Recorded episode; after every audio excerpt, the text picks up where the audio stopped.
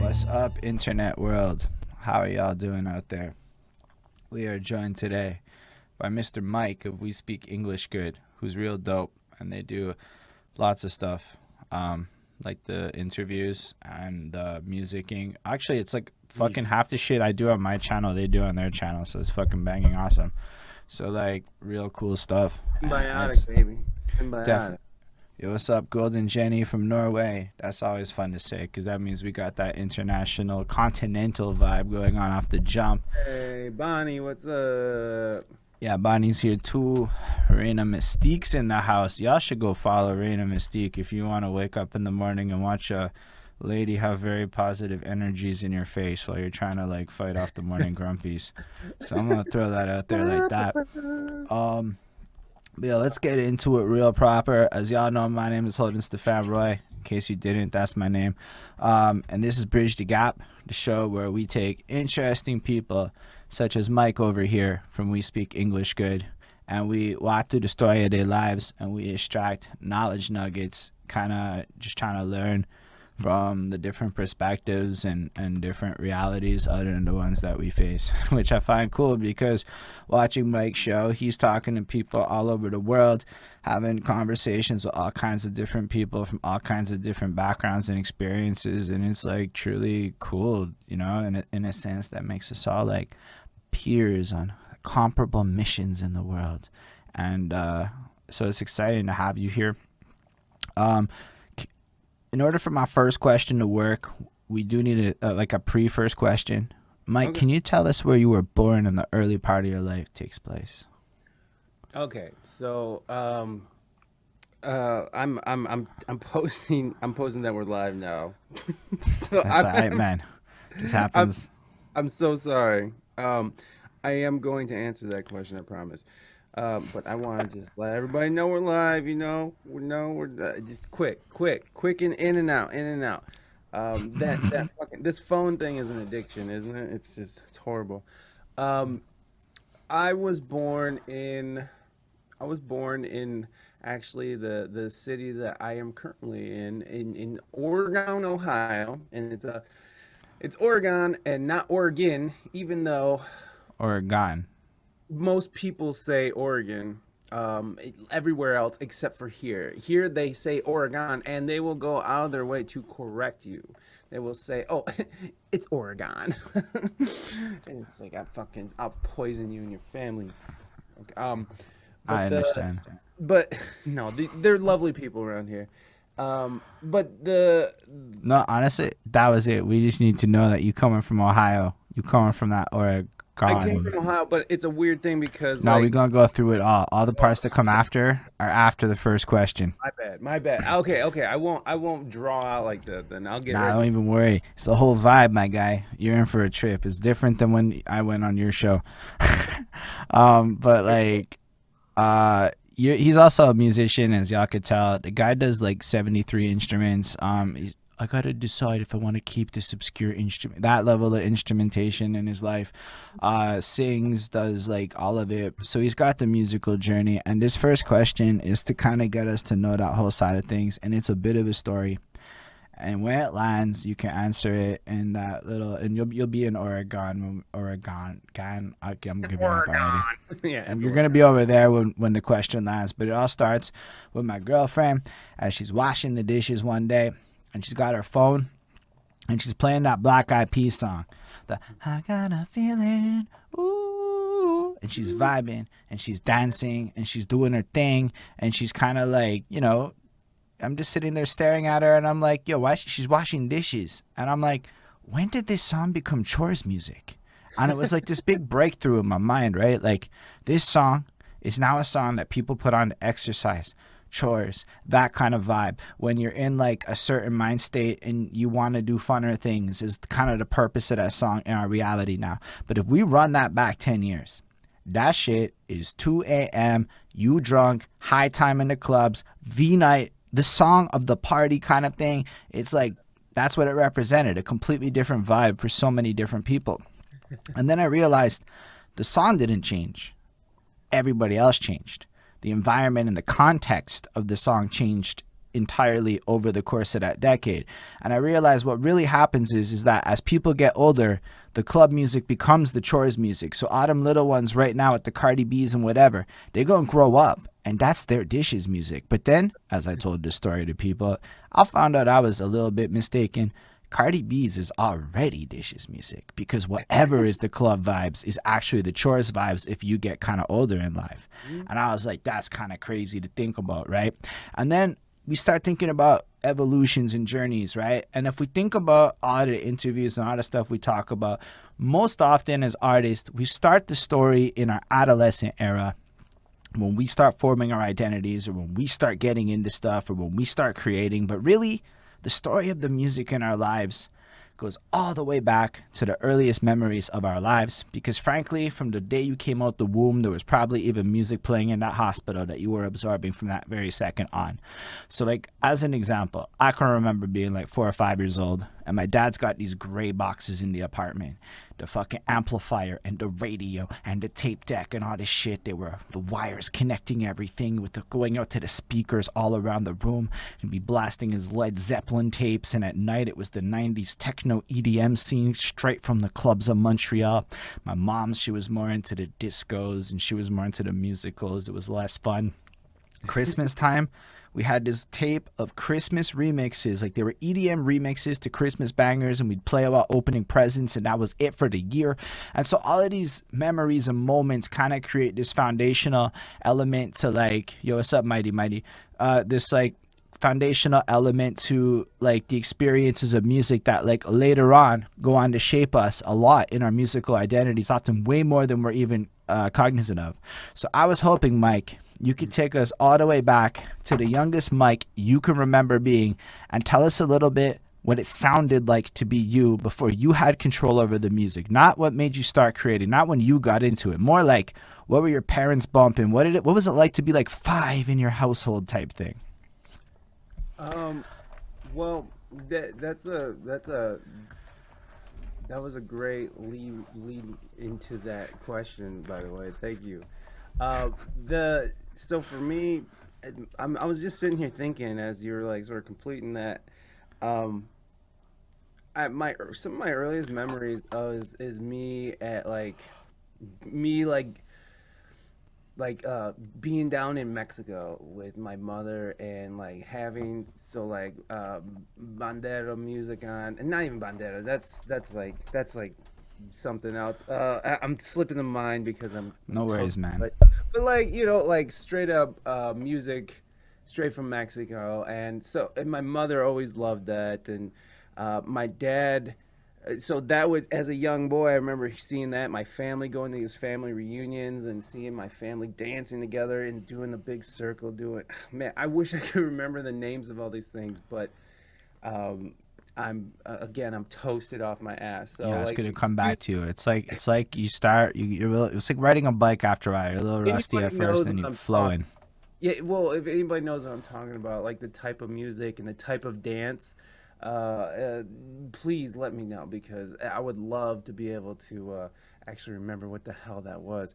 Uh, God, but in any case, and then also on my dad's side, uh, I, I, remember he always liked uh, he liked the classic rock, like Deep Purple, ZZ uh, Top was a huge favorite, um, and, and so like I had this very eclectic uh, feel of music. I mean, my mom liked pop music and stuff, and you know, pop music is the, the thing about pop music is it, for a majority of people that is the soundtrack of their life. So even if you are, you know, the house mom washing dishes, even if Cardi B is is jamming, singing WAP or whatever, they're still transporting back to the club, back to youth, back to another time when they were free, you know, and, and it's just cause, because pop is always celebrating love, it's always celebrating youth, it's you know, it's just it's it's celebrating life itself and that's why you gotta. There's there's always room for pop in my in my eyes, but, um, uh, anyways, the for me, I had a really eclectic, uh, broad spectrum of music. I mean, my dad loved the '70s rock. he loved like Tijuana Brass, which is do do do do do do do do do do do do do it's ridiculous. But then he would love like old jazz music, swing music. Uh, I remember my dad always loving vinyl and always going out of his way to uh, to to get records and and to get record players. And my dad used to take me to um, all kinds of places. Like an like I remember I was just telling this story on the podcast yesterday, but my dad used to take me like auction houses and weird antique shops where he just knew people and because my dad was a salesman and so he was very gifted with uh, networking and uh, he, he he just he just knew everybody. And I still get people who are like, "Are you Willie's son?" And I'm like, "Yeah, I am." If they see my last name, they'll be like, "Oh, you Willie's son?" And I'm like, "Yeah, yeah, that's my dad." And blah. Oh, I love you know he was such a great guy. Whatever. Anyways, uh, love my dad. Uh, God rest his soul he uh he, he passed. But in any case he he used to expose me to a lot of these different musics. And i just remember as a kid really really loving jazz and big band swing music like benny goodman glenn miller gene krupa. Yeah. I, I always wanted to be a drummer uh, coming up as a kid because I loved Gene Krupa. And, and and like I remember seeing like the movie uh, like my dad used to show me like the Glenn Miller story with uh, oh my god, what's his name? He was the original host of the Tonight Show. Steve Allen. Steve Allen. all the kids know who Steve Allen is. Uh, Steve Allen. He he was one of the original hosts of the Tonight Show back back back in the day. But he played Benny Goodman, and it, it was just I remember just watching these biopics. Uh, who's the guy who was in? Um, it's a Wonderful Life. Who's that? What's that guy's name? Um, I'm not sure, but somebody in the chat's gonna know. that one, people are gonna know. Yeah, well, uh, he he was a very famous actor, uh, Jimmy something. It's a Wonderful Life. It, whatever. He he played he played Glenn Miller. I don't know why all these names are coming back to me, but I can't remember fucking the dances of my childhood, of, of my of the ethnic side. My, thank you, Jimmy Stewart. James Stewart. I knew it. Thank you. I Bonnie. knew somebody would know. And of course, it would be Bonnie. Yo, she's um, super into big band. Oh yeah, man. Uh, so I I had a really big thing, and then also my sister, who was five years older than me, um, she was.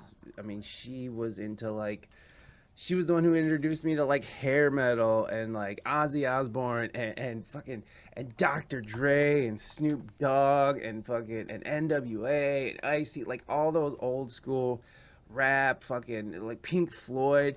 I mean, my sister introduced me to a whole lot of shit. My dad introduced me a whole lot of shit, and my mom had a great influence too. Just, just because she, fucking, I mean, just because like not every kid gets that experience to have like music from other countries being blasted in your house. You know what I mean? It's like because that's not too, uh, you know, when you're coming up in a, uh, especially in the Midwest. You know, there's a there's a few kind of music that there's a when when I'm working as a musician, people only want to hear like Freebird and fucking you know uh, Sweet Home Alabama and shit. So there's a very specific taste uh, here and so it, it, so growing up in the Midwest, you might miss out on some of these uh, cultural things that uh, that that are out there, and uh, so it, you know, it, I just I give my mom a lot of credit because I, I'm just so happy that I was inundated with that culture to the point where my mom did take me down to Mexico and did take me down to meet my like my tias and my tios and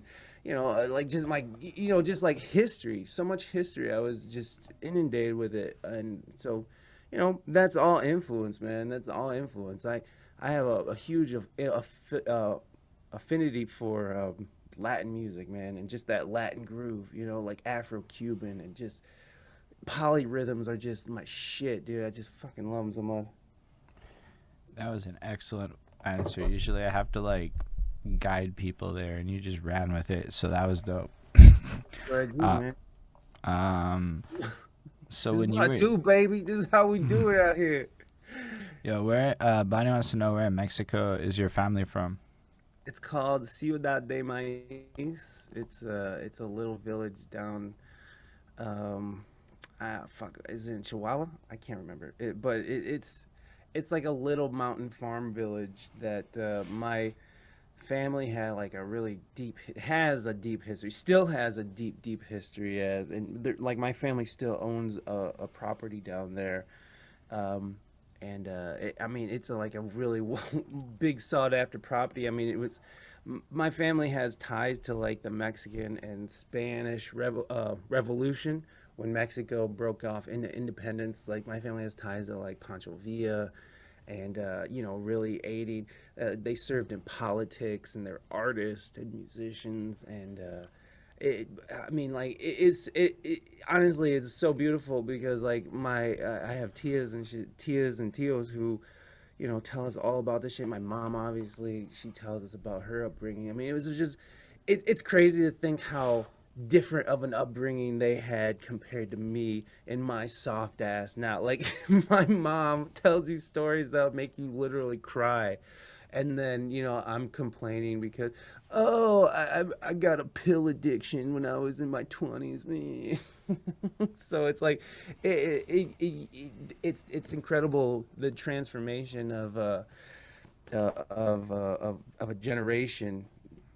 You know what how that can happen from from like the homeland to big fat guy complaining on the internet. You know. so, I mean on that note, even if I listen to like, yo, if you compare Montreal 25 years ago, let's say to Montreal today and the growing up experience, it's astronomically different. I think like in a lot of ways, maybe depending on where you were in Montreal, the level of hardship would have been like astronomically different. Some parts were nice, some parts were. Eh. But now today it's like blurred and everything's kind of different and it's a lot more internet. So it kind of comes with the gift and the curse of it. But I think it's cool how much your like family history you're connected to. Like I swear in all of the conversations, I've not had a single person be like, "And my family is connected to this historic battle that people have heard of." That's a first for me, and that's like an interesting thing that like, and that comes from like my family's tied to Cesar Chavez. Uh, I mean, like I I got a lot of like activism in my family, like like not even like not like not like you know insane fucking not, i'm not calling activism insane. I'm saying uh, not just like in the streets marching all the time but you know like just legit like going to see cesar chavez speaking shit. And like fucking my aunt before she passed away she was telling me about all this history and i wish i would have recorded it honestly. I wish i would i would have had my own like little personal podcast with her but you know she was telling us of stories that that lead back to royalty in Spain. You know what I mean? Like coming over, and and like stories of you know like uh, uh, it's a rich daughter connected to royalty who breaks off and goes off and finds you know love with a with a lowly soldier who you know uh, and and and gets gets banned from the family you know gets uh, what is that called when you're exiled banned? Yeah, gets exiled and goes off and becomes very successful on her own and, and like creates like a empire of them for herself. And and uh, so like it, it's it's amazing to me that that I like now on my on the white side of the family that I I have a little bit of history but like it's not as I mean there there's so th- that's why I thought it was so nifty because like I feel like in the more North America, the other like let's say Canada, USA kind of culture, that like desire to know mm-hmm. or share isn't hundred percent the same. well, well, I gotta admit, like it's it's not either for my like my mom doesn't really talk about it like openly. She's just like, let me sit you down and tell you about your history. It, it was never like that. My mom doesn't like talking about that shit. It's like my aunts and uncles didn't really talk about it either because, you know, they didn't really see the need. It was like we're in America now, we're fucking Americans, we're doing this shit. You know, like was mm. you don't need to learn you don't need to learn Spanish anymore. You don't need to learn shit like you just learn how to be American and you accept it and you acclimate and and that's what you know that that's that's pretty strong in the culture um, you know like with mexicans and, and new and immigrants coming from south america and, and mexico like we keep our head down you fucking do work hard and and you keep going you know like and that's just sort of the culture and you don't really stop and talk about it or or reminisce on the good old days about you know fucking starving in in in in, in the country that you were fleeing from you know? So it, it's part of the culture really to not really say it. So some of these things are pride out of and And like I said, my aunt talked about it like only in knowing that she was gonna die soon. So she she took it Mm. upon herself to share these things and like cook like these traditional meals. I miss my aunt a lot. She was No, that's fair, but like in everything you just said, I think it's a, it's like especially nifty up in Canada, where like let's say our border, you're our border. It's it's like New York and Vermont and shit, right? Very different realities. Um, and holy shit, is there like a command to delete shit? Yeah, You you can can- just push slash ban whatever that person. Is that how you do it? I didn't figure it out the entire time I've been on Dude, Twitch. I didn't know how to do it. I watched Raina last hit month. delete, and I'm like, the No. fuck just happened there? That's a thing you can do? I don't think. He, I don't know if she did it or if I know Golden Jenny seems to have banned it, but like, um, Yeah. anyway, she's like delete. and then all of a sudden, like boom. And I'm like, damn, did Raina just show me a hack? Came in here, just took over your chat.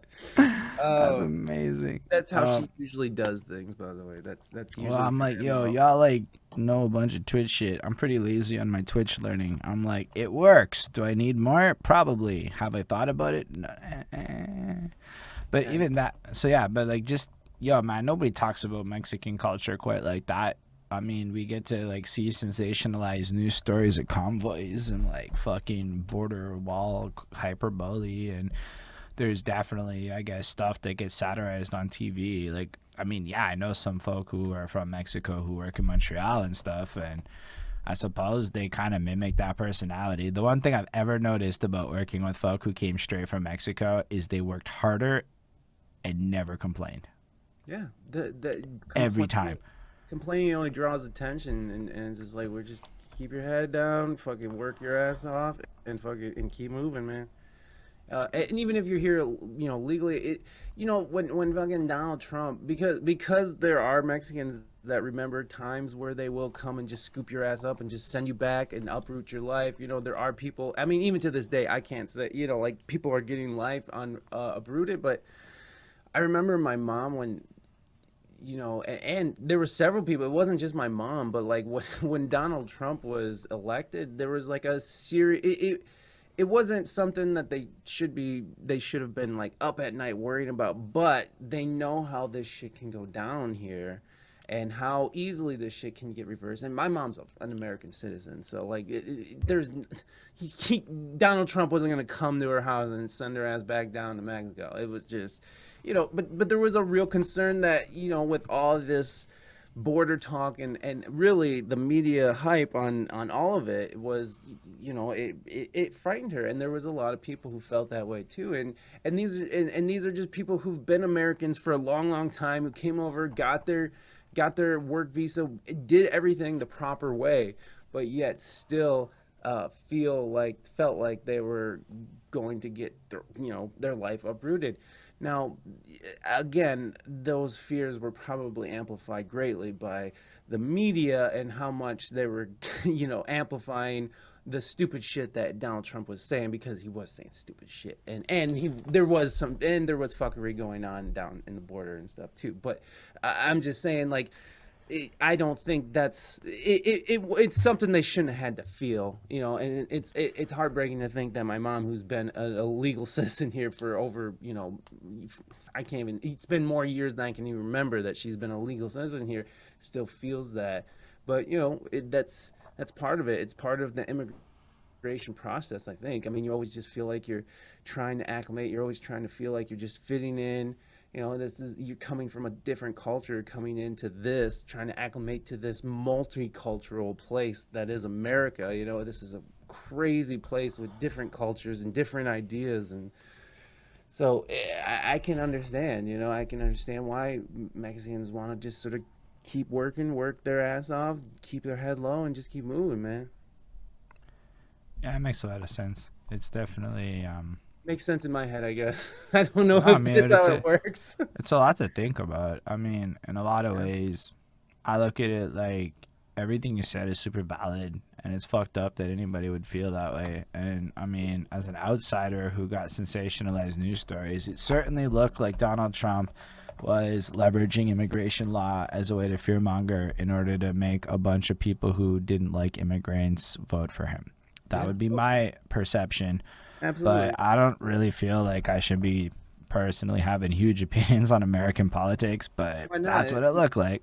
So this should this shit affects you guys too. I mean, I mean, this is you know, a lot of people, a lot of different countries look to America as a some kind of beacon. I mean, I but I do want to say that Biden. I, I know you have something to say about that, but I I gotta say that Joe Biden is doing an even worse job, and it's it's even going worse. And I don't think it's anyone's fault because even Obama had horrible, did a horrible job Well, with it. what. I can It's say a, it's, a, it's a fucked up system. is- is the what I'm saying. Democrats, I think, are scarier for global peace. Yeah, is I- the truth of it. Um, agree that's my perception. Is they seem to like war more, and that scares me. Um, Trump seemed to be de-escalating on a war front, so he might have been shit for like people in your country, and he might not have been nice with Trudeau, and they had some beef over milk. Um, but like, I mean, like I'm not voting for this guy. So all of my opinions and shit, like, it's not even my country. I already have a bias. I'm like already a bunch of things. So it's like my opinion on Trump is like, like who cares? You know, like when when it's like some guy in in like if some guy honestly in some random country that we just picked out of a hat had an opinion on Trump, it would affect their country almost as much whatever he does because mm. frankly it affects the whole world and nobody would give a shit. So why is it like my opinion in Montreal counts more? It doesn't. It's just I'm not an American citizen. I should be commenting maybe on the international relations in regard to Canada. Okay, fine, but I'm not. I don't have an opinion on that because I don't know fuck all about that. right and you're and, and you're a musician in montreal like trying to do music and rap and and and, And I mean, I think like what I saw of Canadians speaking on the subject was boring. It wasn't like real. It was just fuck this guy's ethics, and it's like, I mean, yeah i mean it got real repetitive got real boring but it got real uh, financially beneficial to these dying archaic news organizations that uh bro, Jimmy Fallon got to eat for four years on that shit. Exactly. Trump fucking fed a lot of people. A lot of these dying organizations, which, by the way, are dying now even worse than before. And good riddance to bad rubbish. Fuck them. Like fuck CNN, fuck Fox News. It's it's mostly Fox News' fault, anyways. That that the media Nah, is. MSNBC so-called- and them is all pretty bad too. Oh, I know, my but I'm- I'm- perception. oh, uh, absolutely. But but if you trace it back to like the early days of Fox News, Fox News was the first uh, network to realize that you can play like you can treat That's it what like the Murdoch guy owns Fox. Yeah, so Rupert Murdoch took over, and then his Roger Ailes, who thank God that guy is is off and. He got he got me too, so fuck that guy. But but he created this insane way of, of distributing information and uh, and turned it into basically like Monday Night Football or Monday Night Soccer. That's big facts. But But so- like, they didn't invent that shit. I mean, No, you could no, I argue mean- that like it was just like, like if you looked at entertainment media, that was just going on for a minute. That's how they used to sell records, right? Like they created the stories, so all of it's manufactured, and like sensationalist media, yo, it goes all the way back to like Victorian England when like Oh, yeah. they invented murder to sell newspaper. Like I mean, when I say invented murder, I mean they invented the idea of murder Hmm. to sell newspapers Gotcha, believe it or not. So true crime reads yeah. runs back to the mid 1800s in an effort to sell newspapers. But like, so like, I hear what you're saying. I look at the. I think people play up on sensationalist headlines on some assumption that people don't have attention spans. But I think you and I can attest for the fact that if you make an interesting piece of content, motherfuckers will sit there for like three hours watching your shit, and Yeah. people people just make boring content and a lot of these newspapers really are you look at the sites and you read the content it's vapid as fuck. It's like nah it's not interesting. That's why nobody reads your shit. It's like you're not saying anything because everyone's rushing to get that top google slot by like slapping out the information first rather than worrying about being credible. And that's why last week tonight kind of slaps a little harder when it's not being too left wing it slaps a little harder because they actually take the time to like at least give you a perspective. Yeah, I, I feel you. I feel you. I, and I've always I've always gravitated more towards comedians in that in that avenue of distributing information, like going back to like Jon Stewart and The Daily Show, and uh, you know, like when he first took over, that was like right around uh, 9/11, and I remember, you know, like, and then that started the Bush administration, which was the rise of the neocons, and like, you know, a lot of those tactics that were made in that administration is what is feeding the liberal like the like literally a lot of those people from that administration went and, and became democrats and now are just basically doing the same shit on on the other side. I, I mean it's there's no there's there, there's no real difference in either one of them Yeah, They're I agree with either, you. either side i again i'm not republican by any means and i'm not fucking democrat by any means but these it's it's it's just become a really sick system that uh that I, I really don't know how to get out of this shit. I, mean, obviously, I'm a fucking I'm a musician in Ohio. So in theory, if y'all tried to organize on some third party candidate, get that motherfucker to five percent of the vote, that does something. I don't remember what it does, but that legitimizes that third party. Um, and that would be like y'all's best move as a country, is what I understand. Watching a bunch of YouTube videos on the subject, Mm, that's my yeah. whole knowledge. Bunch of YouTube videos. But yo, I totally feel what you're saying about politics in your country and its polarity, but like my country's not that much better. We have a third party and that just dilutes shit and so nothing changes. Like and then Yeah. nothing happens because like honestly man, I couldn't even tell you five good Canadian politics issues, bro, cuz like shit's not that litty. I mean, the unemployment shit's I COVID stats and then like I don't know. It gets real boring, and I should probably care more, but it's so. Yeah, the is the pipeline still an issue? I forgot because you know, like life moves on, and then Canadian politics is so hard to get. I heard Trudeau has another scandal. You're like, it's probably lame. Like you know, you're not like excited for this shit. Like American politics has like a spiciness to it, which kind of makes Canadian politics kind of lame. Which is probably like, oh yeah, the dead Indigenous children is a very big issue in Canada. We cancel Canada Day. Damn. Yeah, we No, ba- well, Canada. no, Shit. mo- uh, I wouldn't say like the whole country, but yeah, I, we got like international like news and shit. Like most of us didn't celebrate. A bunch of us wore orange shirts and shit because like Um, end of the day, our government participated in genocidal actions and they got caught. They just got caught. what like didn't? fucking. I don't I don't know a lot of. Yeah, but it's not often they get caught hard, and then every week you're finding out about another mass grave site of another 200 dead kids that they stole. Like, yo, the residential school system's mad whack. So anyway, I don't want to go like too deep on that, but yo, Canada's got dirt right now that it's dealing with. So I guess it drowns out regular political issues. Well, that's that's that's the whole thing too, man. That's the whole thing that I was just that. It, it's it, the the problem is I, I feel like that this the media has just become sort of this arm of this technocratic oligarch, and it's sort of I feel like Can you define technocratic oligarch? sure. Like technocratic would be like you know a, uh, a government based on technology based being ran and and uh, and and and uh, enforced by like the tech industry. So we would say like over here silicon valley and then oligarchs are basically like there's only a few Right. companies or a few entities that that rule and make decisions and sort of that's what's sort of happening when you have these like governments and corporations especially coming from china eh, eh, like we're just sort of they're they're just sort of making these mergers and and and they're just sort of taking these governments along with them because they have to like bend these policies to sort of uh, to make these things happen and uh, I, I don't know I, i'm going way too far off the end here No, it's cool. I'm with you actually. So I believe in your technological oligarch. I call yo. I actually follow tech news, and I think it's crazy. Like as an example, but people. So Apple's so mighty. who controls the information you know that's Yo, data gang. That's why I yo I'm on some of this shit for real, real. Uh, I have a whole like thing I'm trying to bring through, but hashtag data gang to get people more like invested in data centric approaches and whatnot. Cause like, yo, the ops So the people that we don't like necessarily are doing this. So if mm. ever, if let's say you don't like a system and you want to change it, you kind of probably have to have at least an equal footing in fighting them.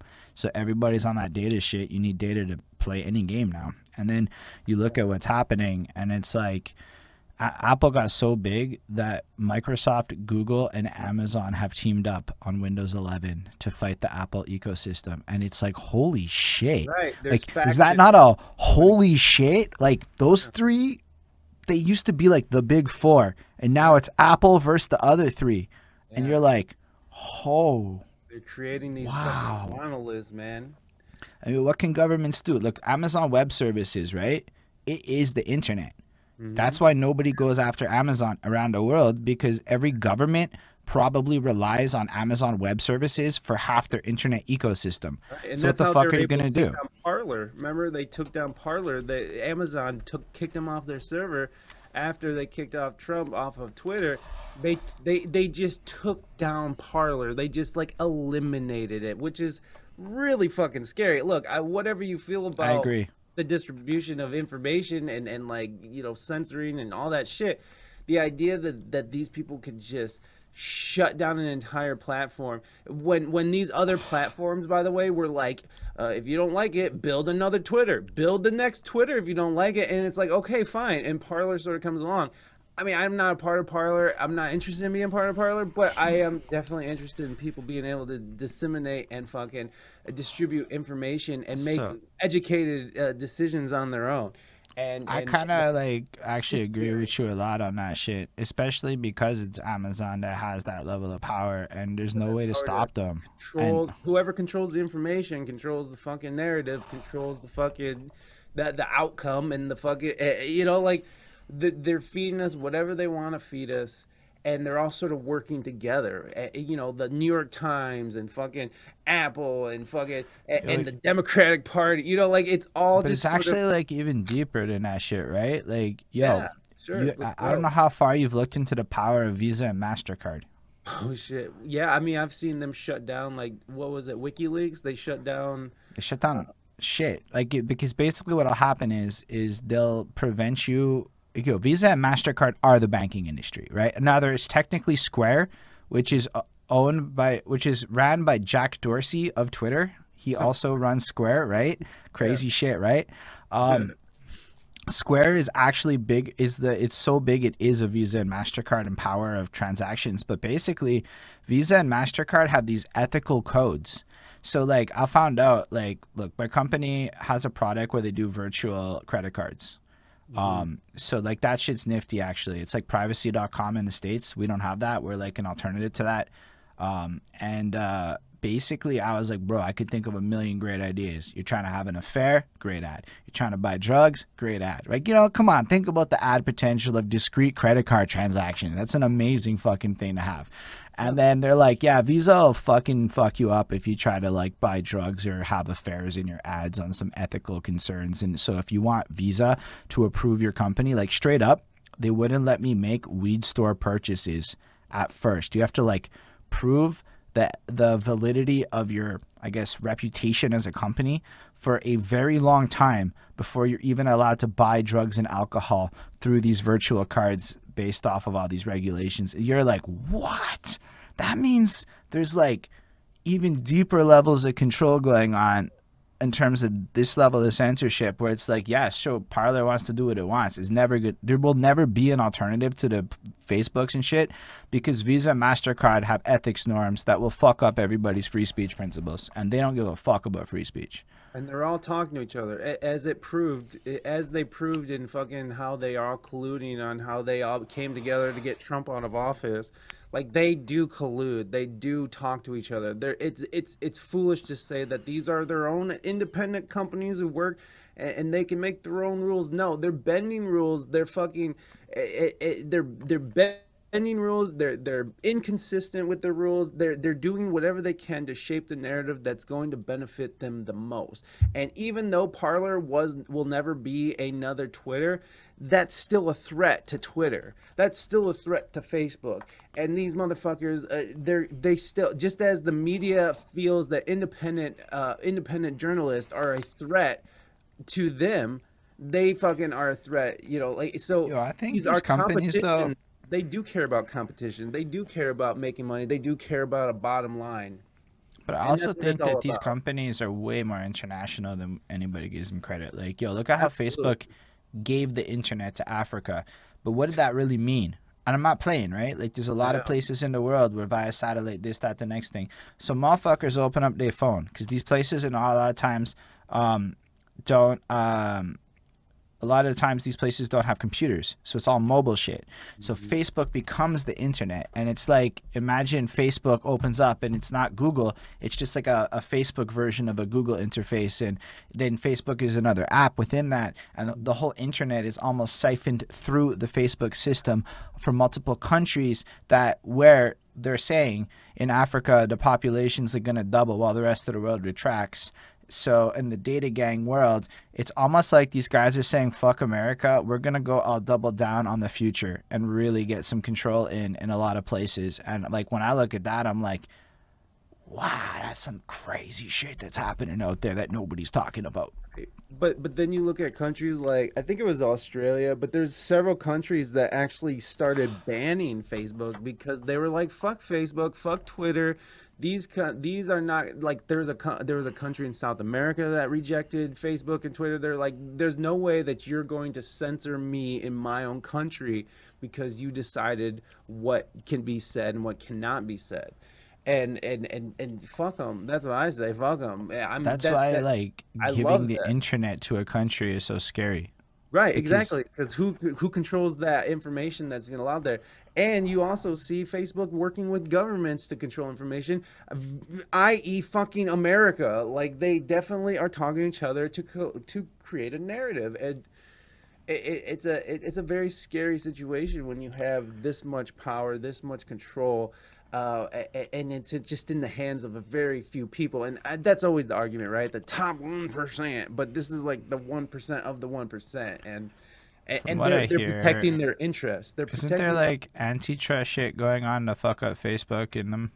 The, yeah, I'm sure. I'm sure there is. I, I don't know. And like, the, I hopefully, I, I I hope they fucking break that shit up because they are running a monopoly on a lot of shit. Like I got told that. uh, Well, not that I got told. I watch a couple of people. and From what I understand, they want to fuck up Amazon, and because they all got too big, for Right. real. And that's the big debate: is are they too big? And so they're actually debating that in Congress a little bit. Um, and they want to try to split Amazon, Amazon Web Services, and all this shit into different companies.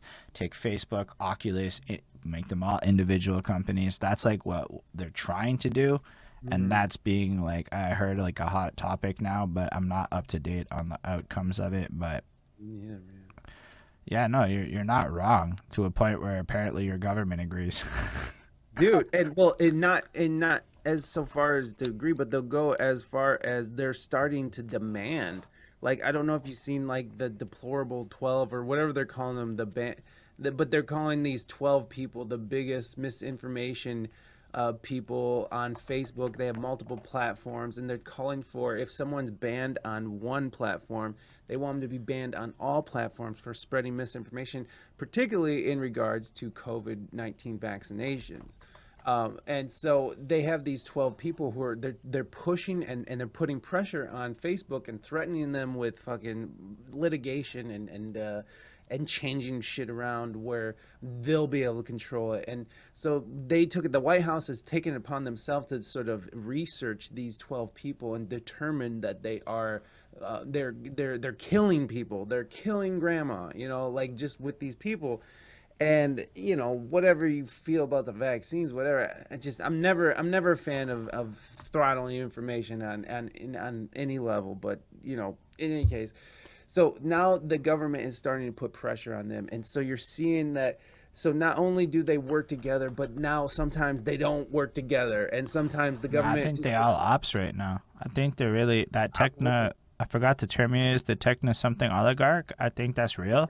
And I think they're mad don't because yo, if you look at just leave America and go look at what's going on in Europe, the EU has spent the last five six years going to war. Um, like the only reason there's even a California law for data protection is because the EU passed the GDPR law, which anybody working in online world is now very well aware of because if you store client data, you are legally required to delete a European's data or they can sue yo ass, even if you little Mike over in wherever you're at, Ohio, right?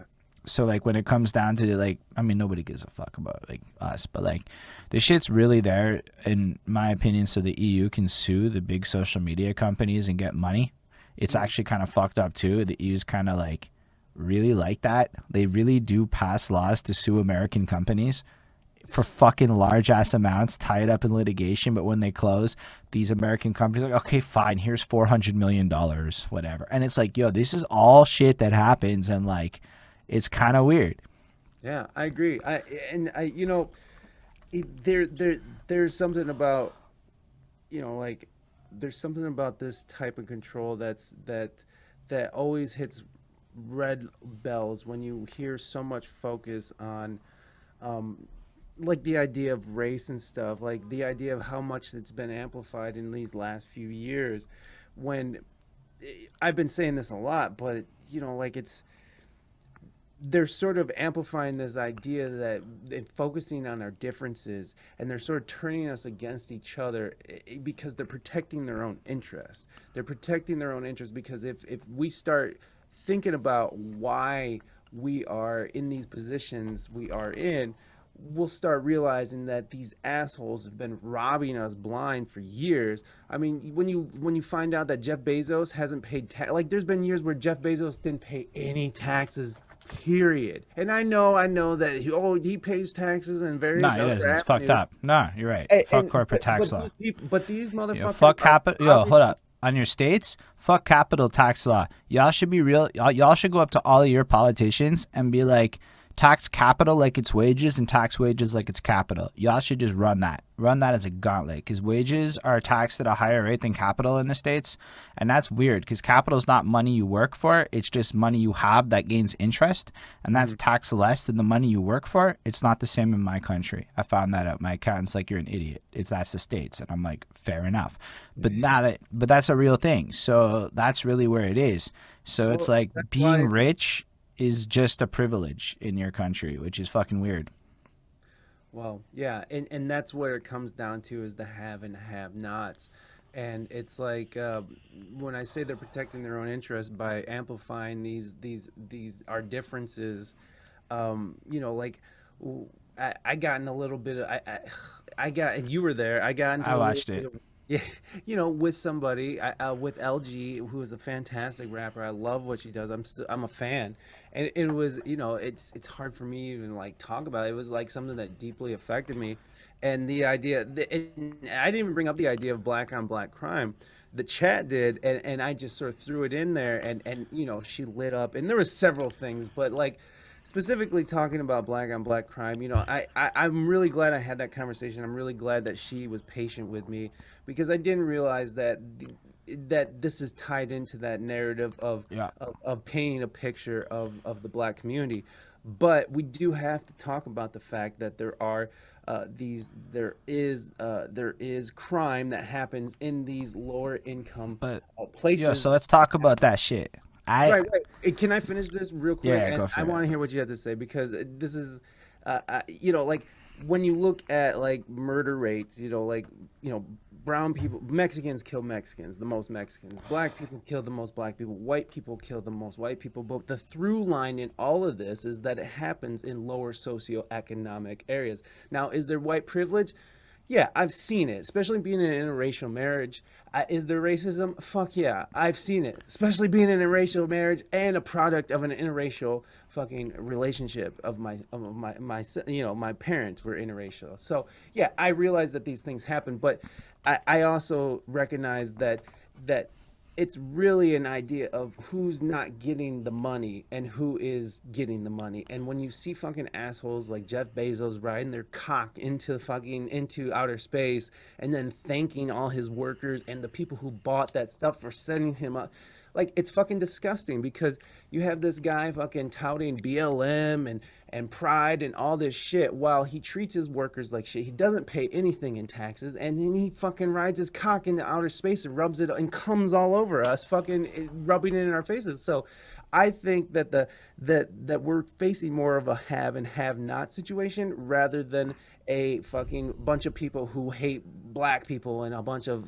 and, and Mexicans and stuff. And again, I'm not saying that racism doesn't exist, but I'm saying that this shit is amplified, and because these people are protecting their own interests and protecting their wallet and keeping us busy fighting each other instead of fighting them and fucking questioning power and fucking and we're questioning ourselves instead of questioning the motherfuckers who's supposed to be working for us.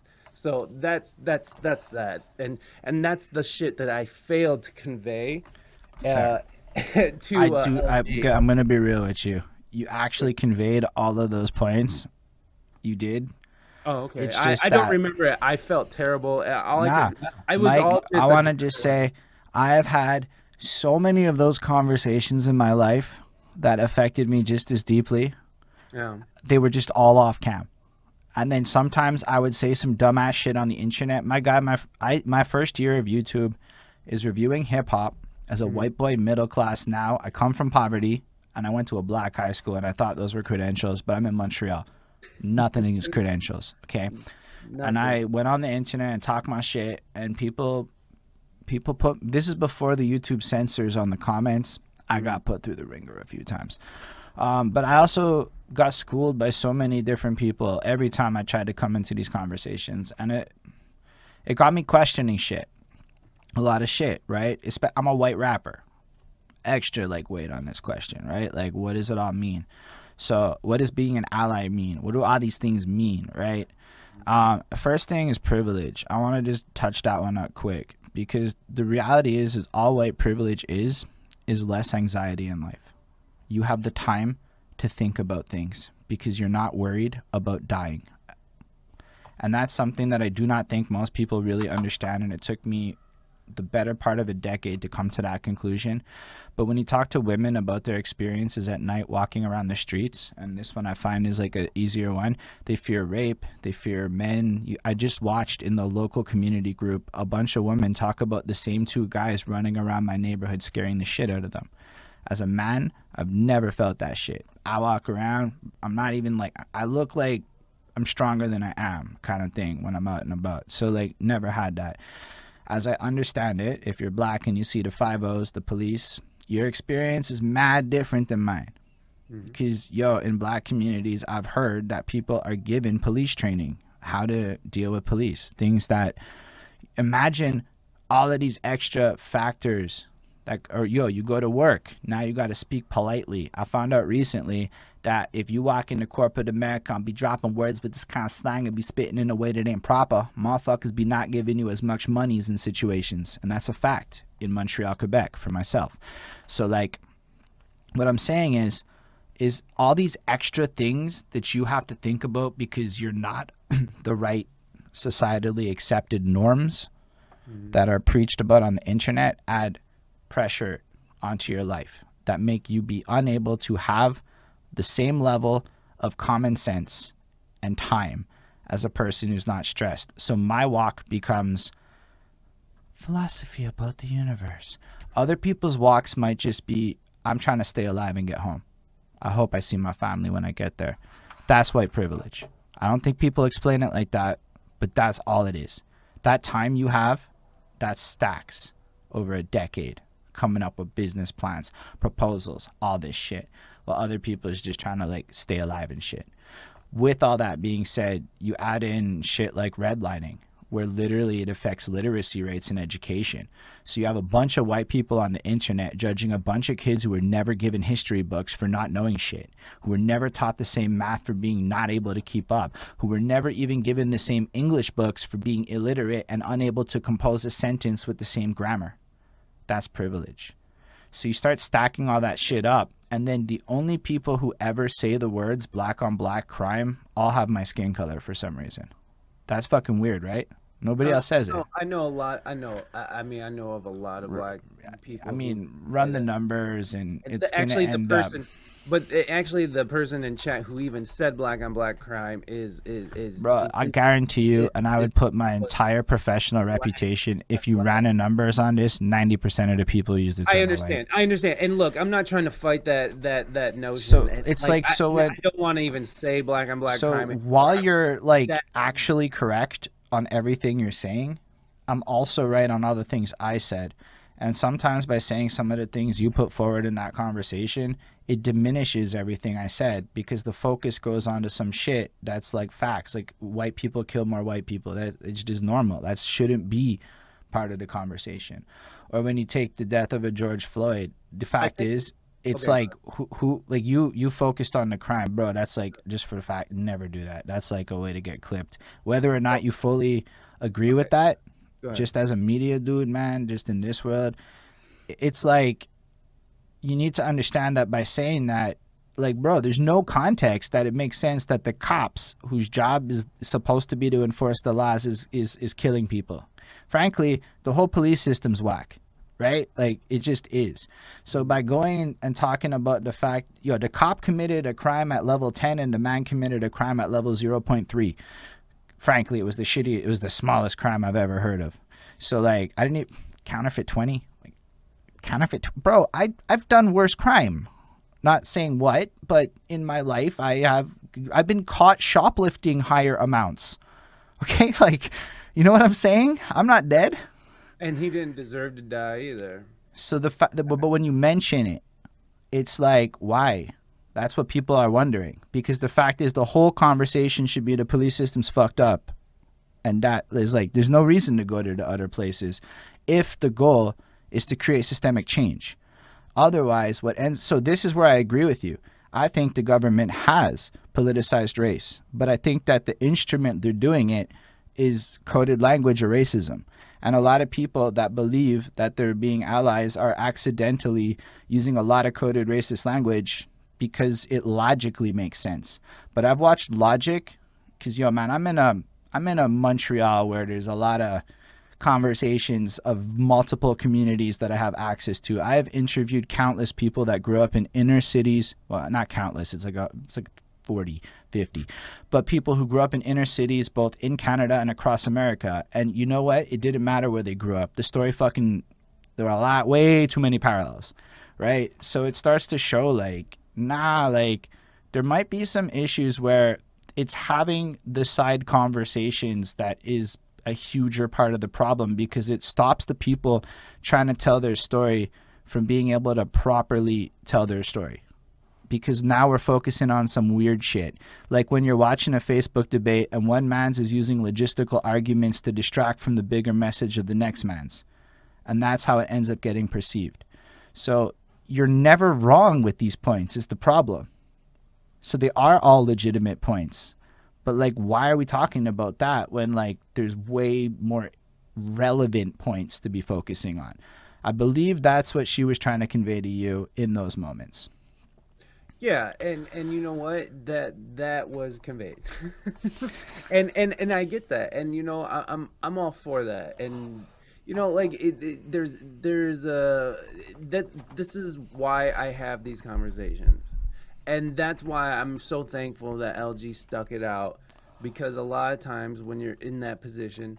And there is a philosophy where it's like you gotta protect your energy, and if someone doesn't agree with you, and you you're just like like get out, and that's part of like this whole argument too. Like people will just sort of be like, I can't talk to you because I, I'm not gonna, you know, I, I'm not. I, it's not my job to teach you. It's not my job. It's not our job to teach you. Which that's fine. But how are we going to get past these these these road bumps that when you know I I'm a logical person, okay? And so in this particular situation, saying George Floyd, um, it is true that if he would not have been in that position, he wouldn't have been murdered, okay? If he wouldn't have been passing 20s, he wouldn't have been murdered.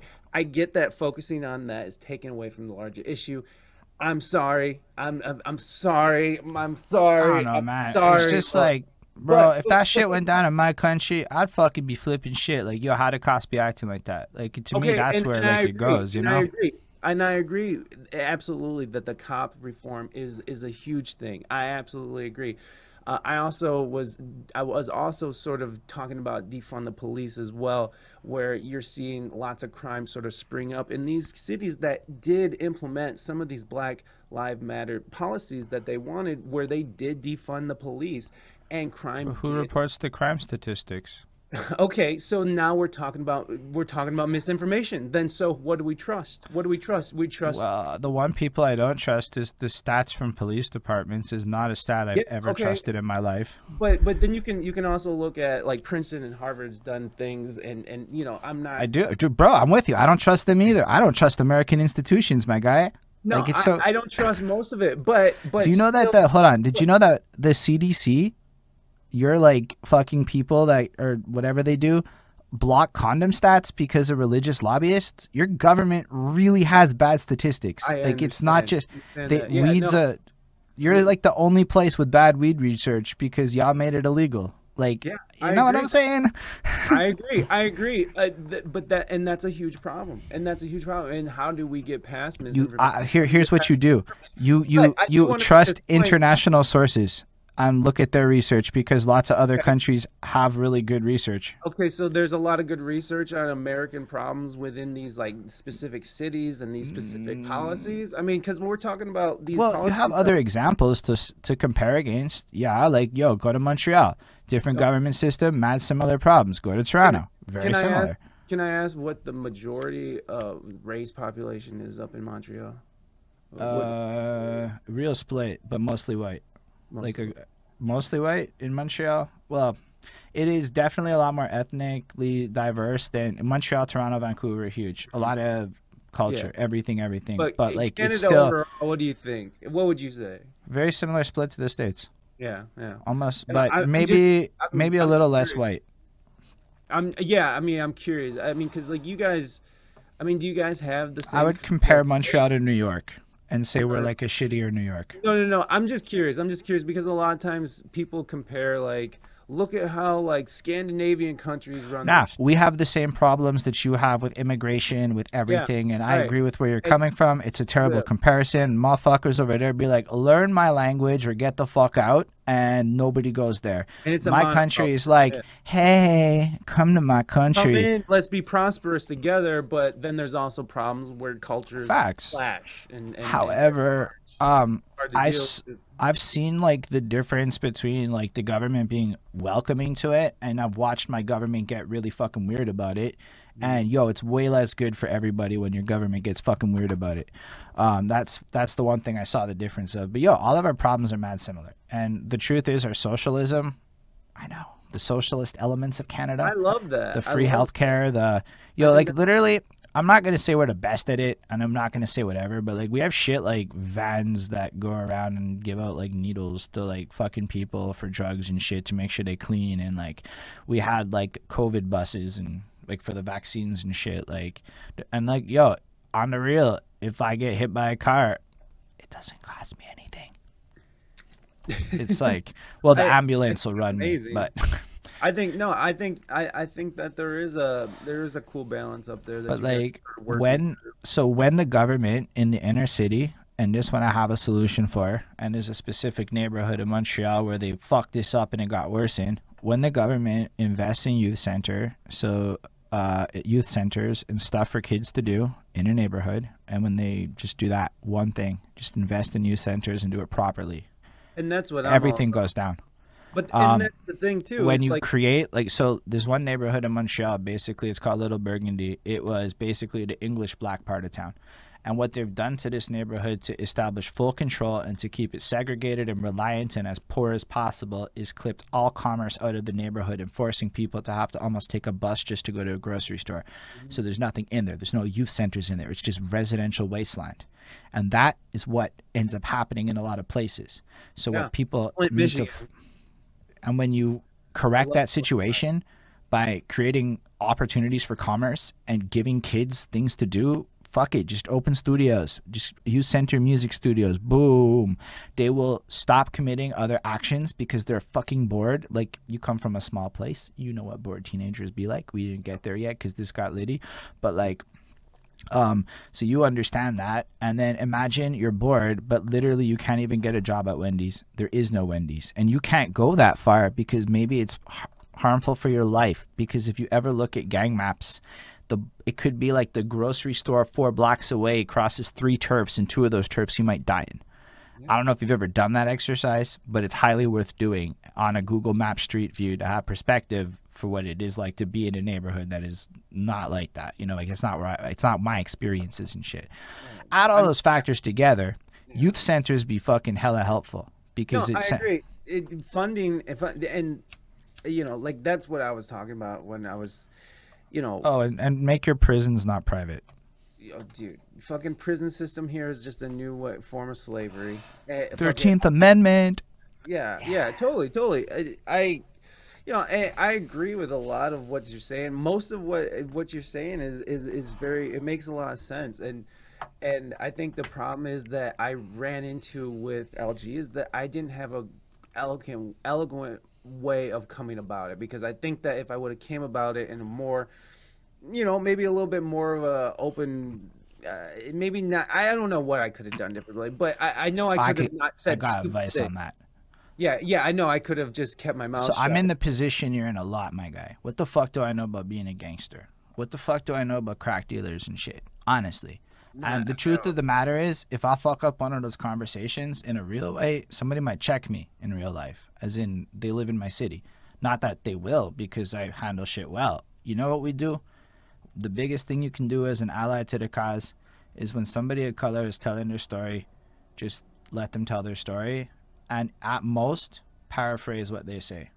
Just Yeah. put it in different words. And I think I, I- did that. I think I did let her talk, and and I do think that there was moments where I probably interjected, but only because I was I I did feel like I was cornered. But You got you got a I, I know what you're saying, and and I know that I I know that I um I know that I, I handled that whole situation wrong. First of all, I, I, I just and I know that there is this privilege that goes along with just being even like, and I can say I'm Mexican all day long and talk about my Mexican heritage and shit, but walking down the street, fucking, I'm white. And, and there's there's no getting around that and and I that's fine I'll recognize But it's more okay. So here's another way to look at the but, situation. but no, I but here just in just so you know, like when someone starts, you know, like again, like it wasn't a conversation at a point. So like she was operating off of adrenaline, and so was I, and Yeah. it, it it it went from a conversation to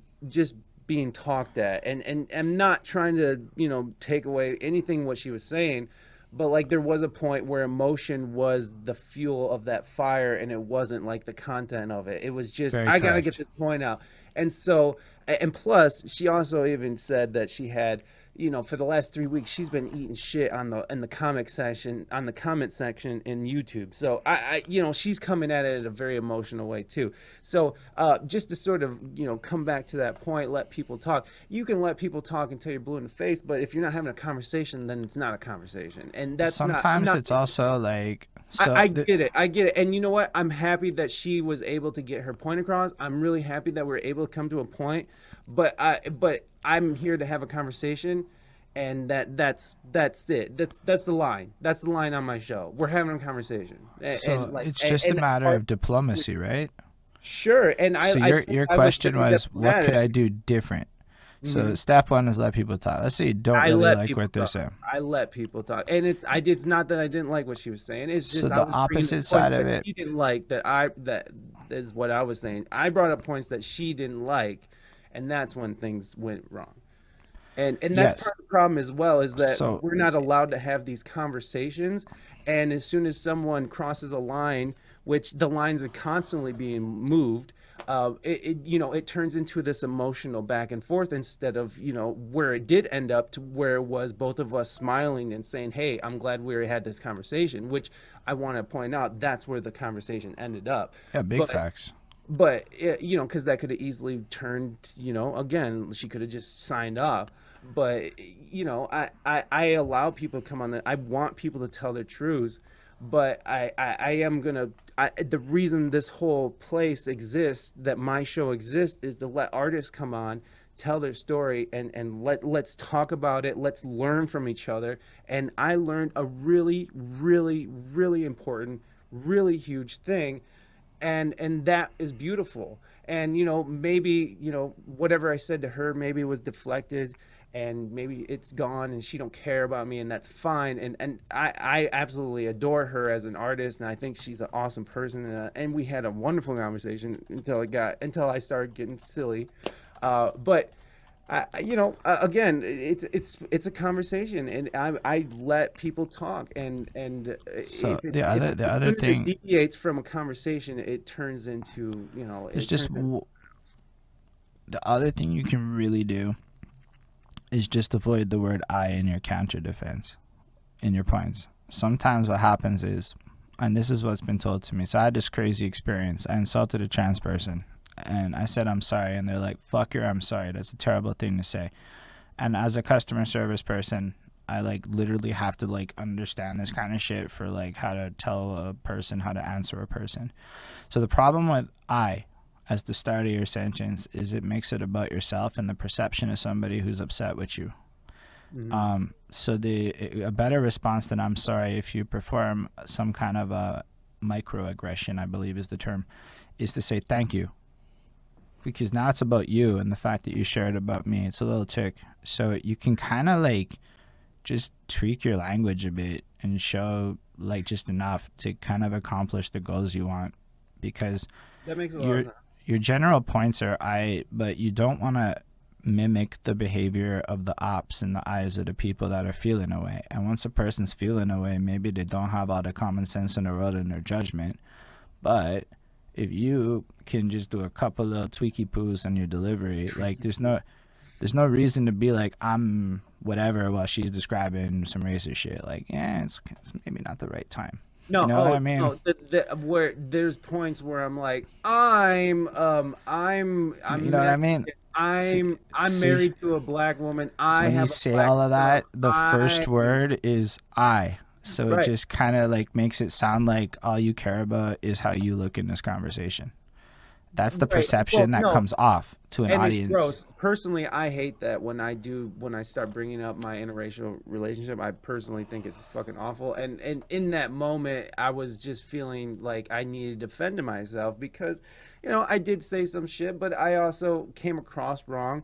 And I know what I was saying was like had a little validity, but I also knew what she was saying, mm, you know, had a lot of validity as well. So like there was just some miscommunication. So I'm saying, man, the thank you move, you dropped a yo, thank you. on the other It's so much of that- harder. on the other side of that, Holden, i i when if if some if you made a misstep and you're apologizing and someone is is like fuck your apology, fuck them. I'm sorry, but like you are trying to relate to somebody and they're trying to they're trying to shut down a conversation and and yo I, i'm sorry. Like i'm sorry i made you feel that way. Like I, that was not my intent. And and the fact that intentions no longer matter it's like i'm sorry but like i did not invite lg onto my show to make her feel awful to make her feel like she had to defend Nah, her ideas and shit. It just happened to turn into this situation. And so i am truly sorry. And if fucking someone wants to reject my No, she uh, she understands apology, that. I- i- if someone wants to reject reject my apology because I said I at the beginning of it, then I'm not really interested in communicating anymore because they're not interested in communicating. I thanked her, by the way. I did thank her, and uh, and, and by the way, I'm not trying to defend my stupidity. I'm, I'm, not. just I'm not. saying these are I tricks. get what you're saying, but like I also don't. I, I don't really care well. people who are that brittle in life. Most of the world is that brittle in life, my Which guy. It's sad, so I guess I won't be talking to a lot of people. I mean, I don't know about that. You're gonna talk. I mean, it's kind of what you do, but like I do, but these but times also, are these times are really like weird, dude. Like, I agree, and that's the problem. and a It's lot of just- us got fucked up. Like, a lot of us just got the shit kicked out of us for a year and a half. Yeah. So basically, most of us be sad boy summering as much as we want a hot boy summer. And that's I'm the real, but but that's too. the like real truth of it, life right now. So sometimes we have these moments, and it's like everything you're saying might be completely right. I'm just saying, I just figure it's worth it to maybe I take a crisis aversion approach to this type of shit because frankly, I'm, I get bored of certain conversations on repeat. Not Yeah. to say this one, but like certain ones happened No, a lot I'm- in my life. Starting to get bored of these these race conversations myself. I'm, I am. It's starting to And turn so, into sort of a You can kind of just identify certain verbal triggers. I find yeah. tweak it a And these little are bit, all, this and is you never this- have it again. I haven't been yelled at by a person on some shit like this, no matter what, in years. On some little shit that I changed on how I talk to motherfuckers. Right. And and you're right. And you're right. And and and I know these things because th- I do this all the time. And and like I go back and I replay that situation. It's like how could I have approached this to where she didn't feel threatened and I wasn't coming off like the biggest piece of shit.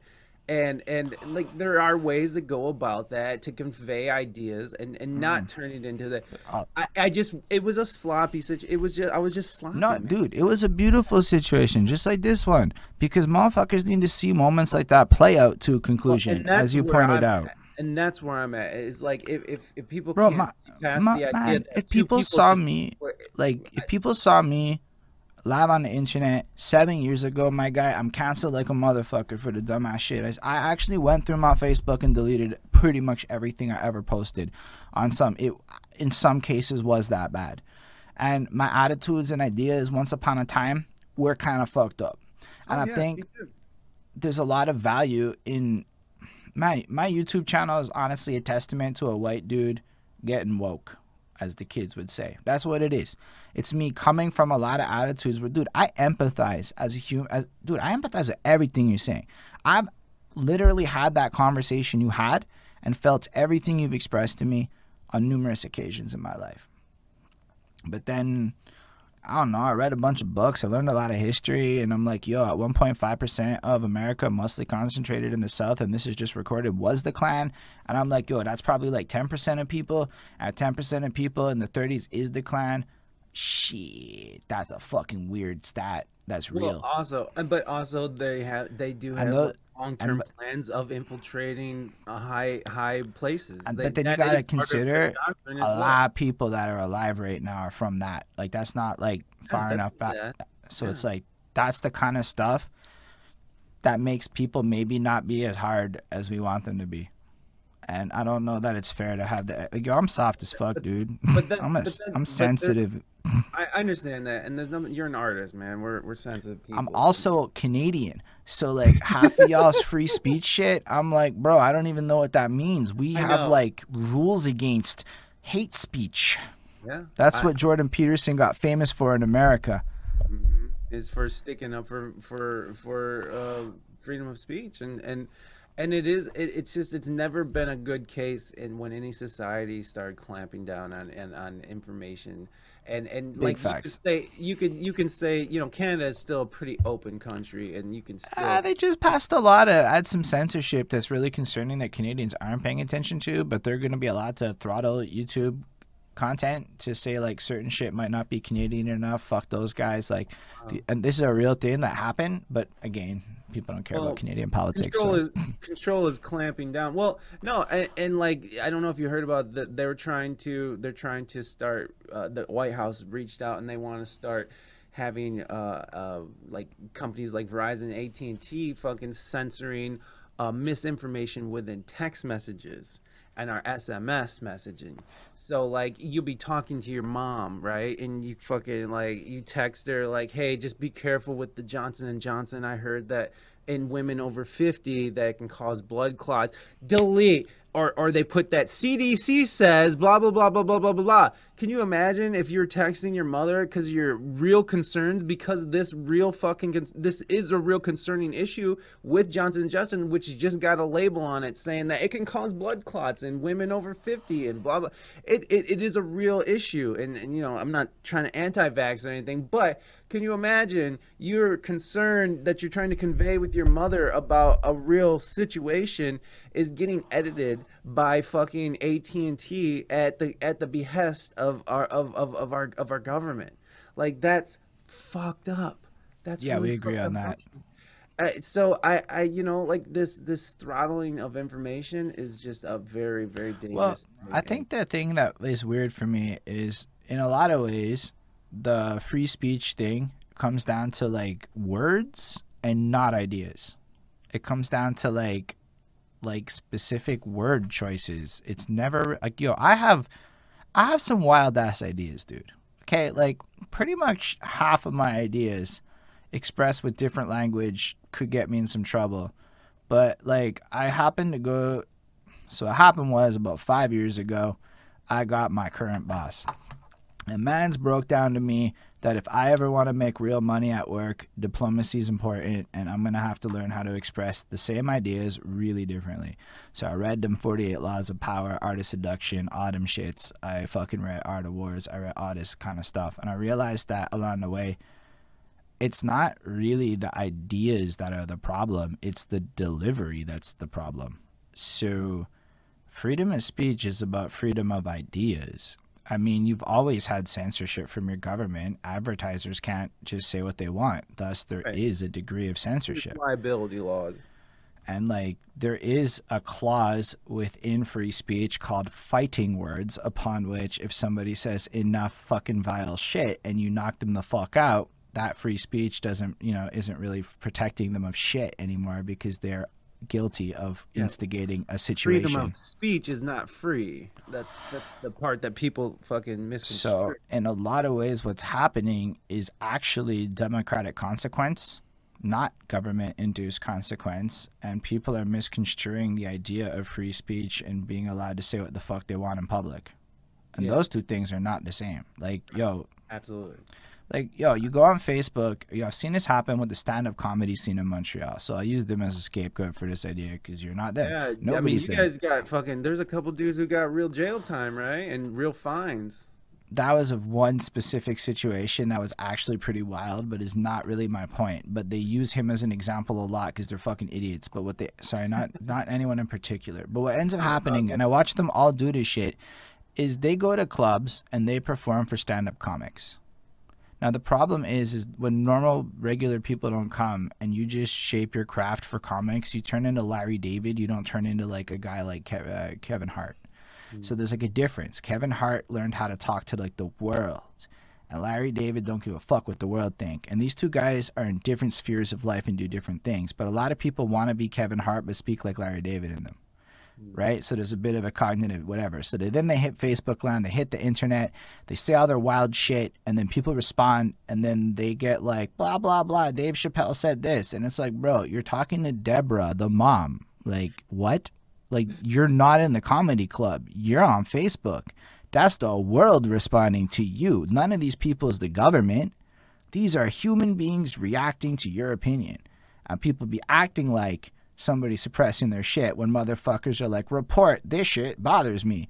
Even that, it's still like your peers that had to put you in Facebook jail in the first place. The first time you went to Facebook jail, that was your peers. You pissed off people you know.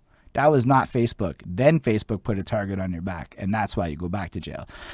But the first time was actually you managed to offend people. And that's why so many people just never went to Facebook jail. They just never shared shit that triggered enough people to fucking hit that flag is inappropriate button.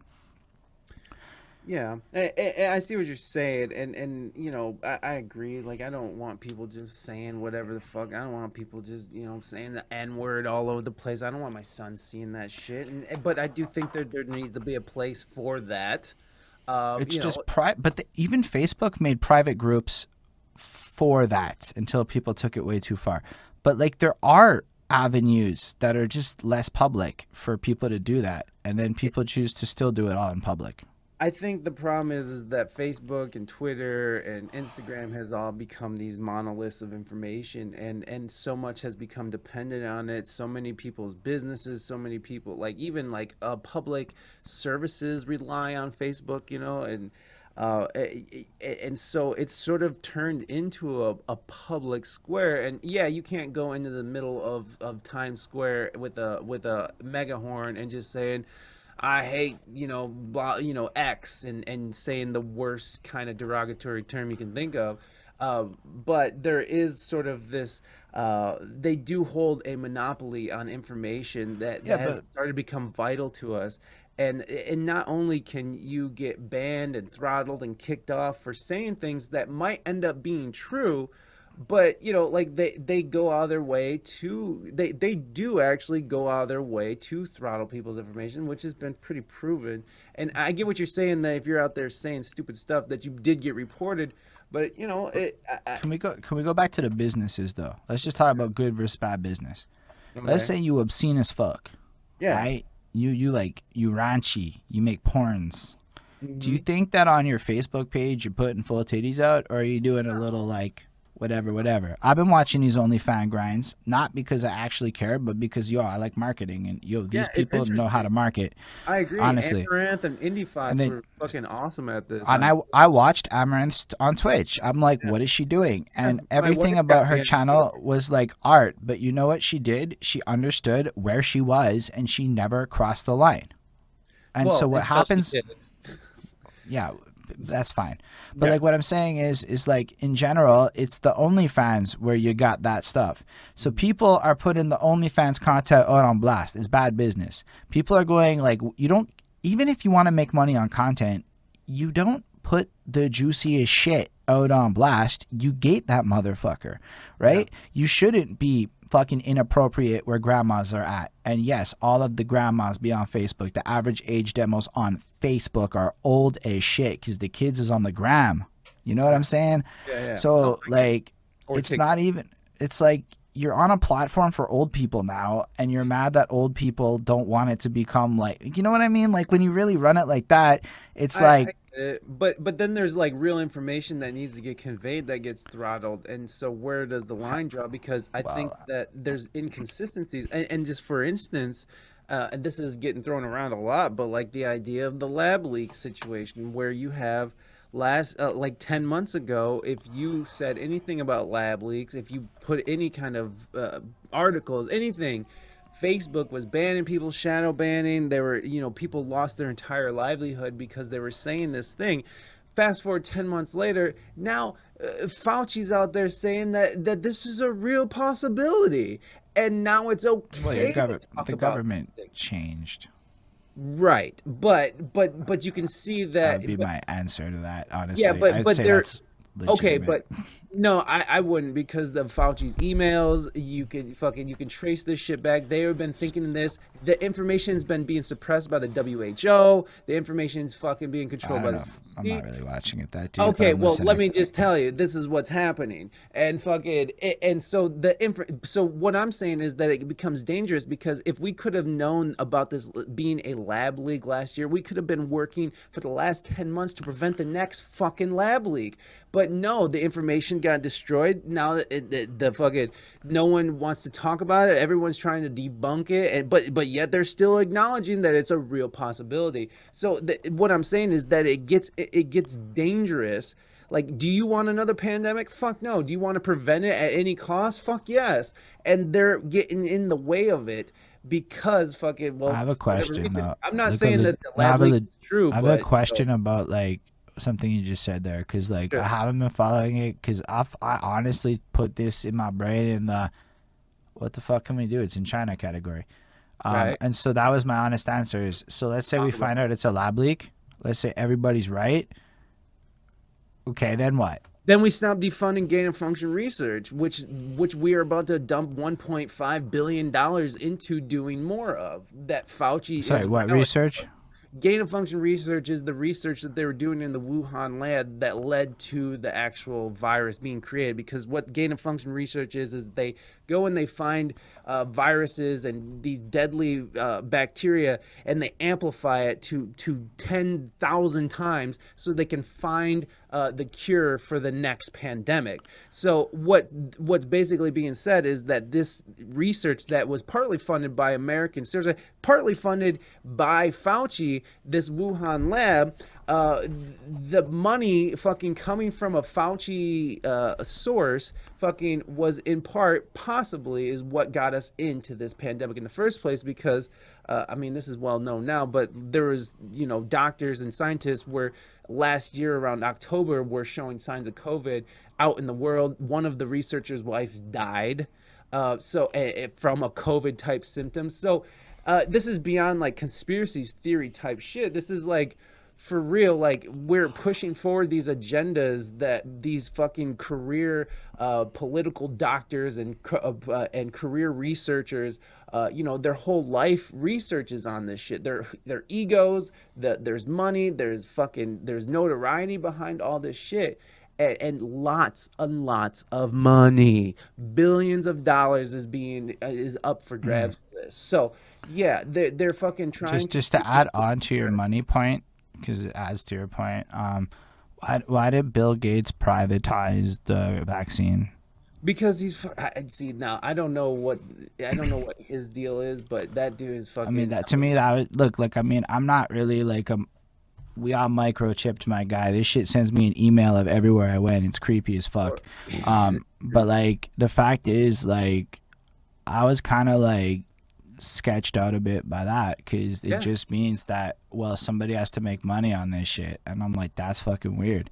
So i do believe there's some funny business going on with regards to everything related to this shit. Yeah but for that's sure what i'm saying. That's the slippery slope about controlling information. It's who's making these decisions. Who made that decision in facebook to say oh lab leak out go and fucking you know it, it's who has the power to to to throttle this information and and I mean, the, these companies are just getting to a, a certain size that it's get, becoming undeniable, and they're inconsistent with their TOS rules. I mean, inconsistent with uh, all their fucking policies. They pick and choose, and we already discussed how they fucking collude and talk to other fucking te- uh, other technology companies and, and governments and and news agencies to create a narrative that they're trying to push. So, you know, I mean, it's a little weird, right? It's weird within that though, I think it's less um deliberate and more a lot of opportunist opportunists did it which actually makes me way more optimistic because then you can just learn the system and figure out how to use the shit for good. Because yo, there's when you really run history, like half the shit is random chance plus racism. And that's honestly like yeah, half the world.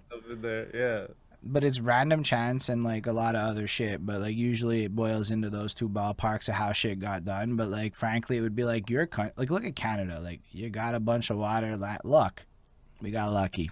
You know, like yeah, absolutely. And so like if you're born somewhere else, less lucky. And I don't mean that I am fucking ignorant enough to like say some shit like my country's the dopest, even though it's probably not. But like hey, at the end of the day, like I feel like a lot of people are like hella like I'm blessed to live in Canada, and I should be acknowledging that because we do have to live good. In America, as fucked up as we are, I, I realize that, and I, I but I'm very happy that I can go over to my tap water and get water without poisoning. I can't say that about Flint, which by the way, I was saying some rude shit about Flint the other day on my podcast. I didn't mean it. I love Flint. I love the people, but uh, Michigan is a corrupt fucking state, and they and corruption is what got them into where they're at, and it fucking sucks. It's not their fault. But, uh, Man, uh, when you're looking at I, your country, it's like your country's a corrupt country, and corruption's how it got to be where it's at. It was my assessment of all I mean, of it. I mean, but, I think there was probably. I, I think I think there was probably good intentions at the beginning, even though that you know, even if they were slave owners who wrote the the the. Bro, it's like it's more it, like there's no way to look at America as though slavery wasn't a cheat code that got them to catch up to oh, Europe yeah. because that's all it was. And Absolutely. we can go down. Yo, the whole shit's whack, right? And I blame. Let's be real. England was a, was a little bit more of a. People don't put enough blame on England Let's yeah, be real. They were the ones who taught. Where did we learn this shit from? Where did we learn imperialism? Like people ain't throwing it around. There's just not enough hate going at Europe. I would argue, to be honest with you. UK, be more like guilty. Feel more guilty. I mean, UK. be more aware. Be more cognizant that we all actually did this shit, but that the facts is, is collectively we've benefited off of it, and as facts. Yes. Like it's hard to like. We have collectively benefited from it, but thus it's not that we, we, contributed it to it. See, that's the thing. The I thing.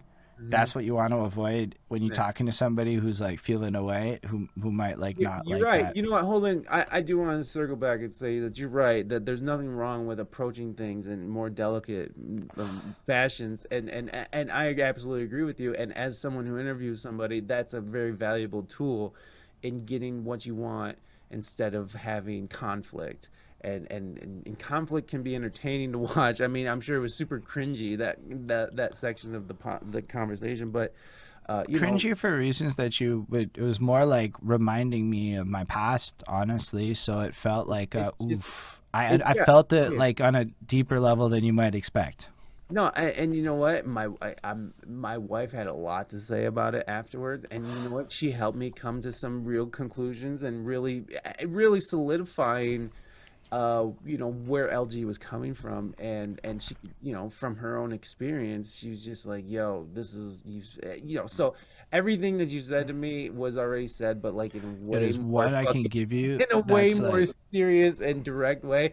But but you're right. And and as an interviewer, going about things in a more delicate way, and and and and really making an effort to connect and making an effort to relate um, and, and, you don't have to sacrifice your scruples or, or your integrity as an interviewer uh, just by you know just by being a little bit more nice you know being a little bit more respectful. And and again I, I i'm not defending the way me and what i said on that interview because you know i already man. fucked it up. I screwed the pooch on a lot of stuff. Um, but sometimes I, like you kind of play the role of a martyr to be the example for others exactly. and it's a beautiful and here, thing and here we are at the end of it you know at the end of that conversation able to smile and say you know thanks for having me on thanks for coming on and, and you know go away peacefully and being able to you know leave something behind that that is going to teach somebody because i guarantee anybody who listens to that podcast or who was watching it did learn something and that's important and especially on a platform like twitch which is a very very pale platform uh, lacking in melanin uh, I would say, I would say, yeah, I would say that Twitch is really, really pale. Real, lots of white people on Twitch, but I have a disproportionate reality because 80% no, of the no, people I know like, on Twitch are like DJs of Caribbean descent because of how I got into Twitch. So my Twitch is is very different than that actually. But well, um, yeah, mine too. I have I mean like No, no, I mean it, it's just like I was like surprised that you said that, but then I had to think about it. I'm like, okay, I know that actually makes how many sense. I mean if I'm, Asians, you know, take up a lot of it because you know there's a lot of Asian gamers. I mean, I, I mean, on. that's not really where I was going with it. So yeah, one thing that I think is worth break just down bringing stats, up, I guess. But no, no, what my point was, even bringing that up, is that on a platform like this where people might not have that experience to these ideas, I think it's really important for that to exist on a platform like that. Uh, you know, because a lot, let's face it, a lot of people on Twitch are kind of sensitive and and, and, like if someone can see that two people can have a conversation where there was you know there was direct uh, you know there was definitely discourse and and but at the end of it we were still able to communicate and, and smile and say you know thank you and, and and show love to each other.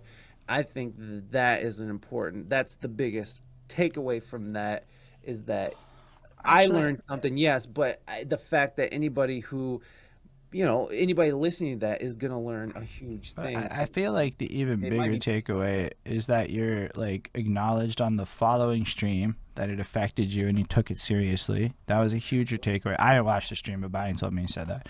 Um, and that you have taken it seriously and even this conversation i mean it's not exactly what i had in mind but sometimes you gotta like run with a moment and be like this is actually a valuable like piece of content to have because who act how often do I actually get to have this conversation and this much like, yo, there's actually like tangibles that have nothing to do with me. But I have been gifted with a lot of nuance onto what made your guest angry and why she expressed the specific thing she expressed because I've had those things said to my face so many times and then they stopped. And I, I like it's not even like I'm trying to flex right? Like I, I think um like I, I I sit there a lot and I listen to stories of people who who remind me of where I come from. I went to Pakistan and like, bro, like, yo, a minimum wage is an old man with a shotgun at a mall. You think about your life a little different, type thing, right? And that's some real shit in Lahore, Pakistan. Um, and like, I don't know, man. I just I realized that as a white dude in my life, and it, where I come from my last name is Roy, which is a French last name. It's Roy, like you know Patrick Roy, the hockey player, you know, and all that shit. So like, um, with that, I got like better opportunities in my life. Just be, and it's not even like fake. They like did a study and found like ninety percent of CEOs in Quebec have French last names, and like it shit's real, real where I'm from. So it's just to like know that in the back of your mind that, like, dude, at one point I was pre- I was participating in the practice of pre-screening applicants via um, accent. So it's like when you've participated in the system Mm. because y'all thought you were doing the right thing for. It's like you start to like think, and you're like, that's just me. Where I'm imagine when places, you know, like, and then it's like, damn, eh?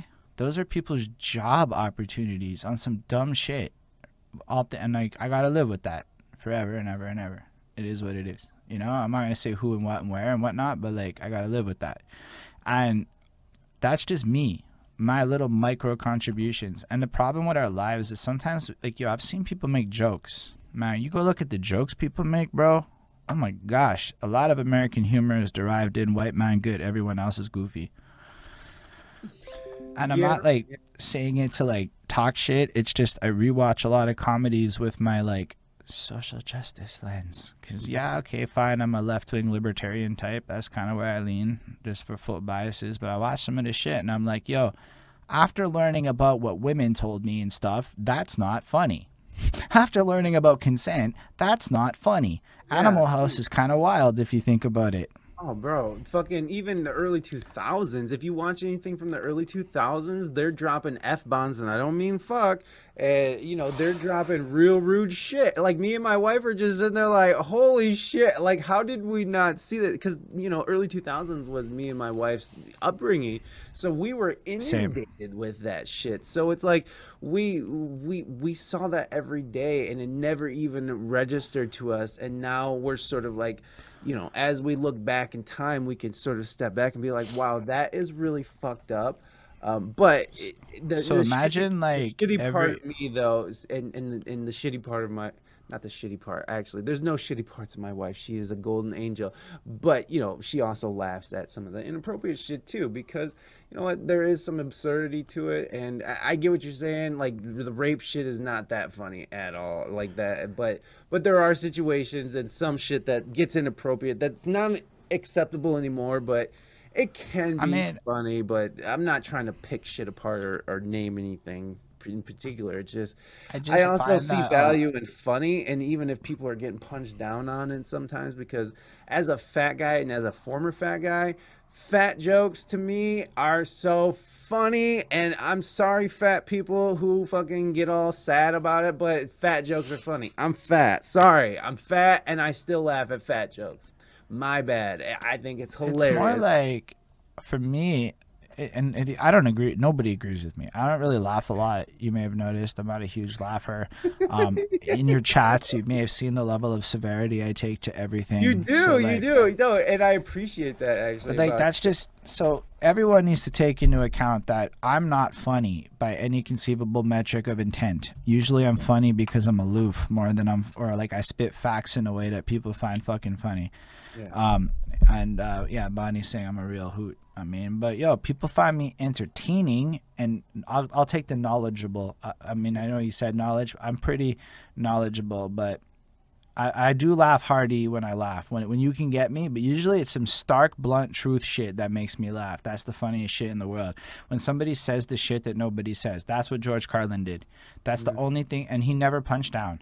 And everybody holds him up as a candle to like the greatest motherfucker. Richard Pryor never punched down. Everybody holds him up as the greatest. Well, he yeah no he never punched down.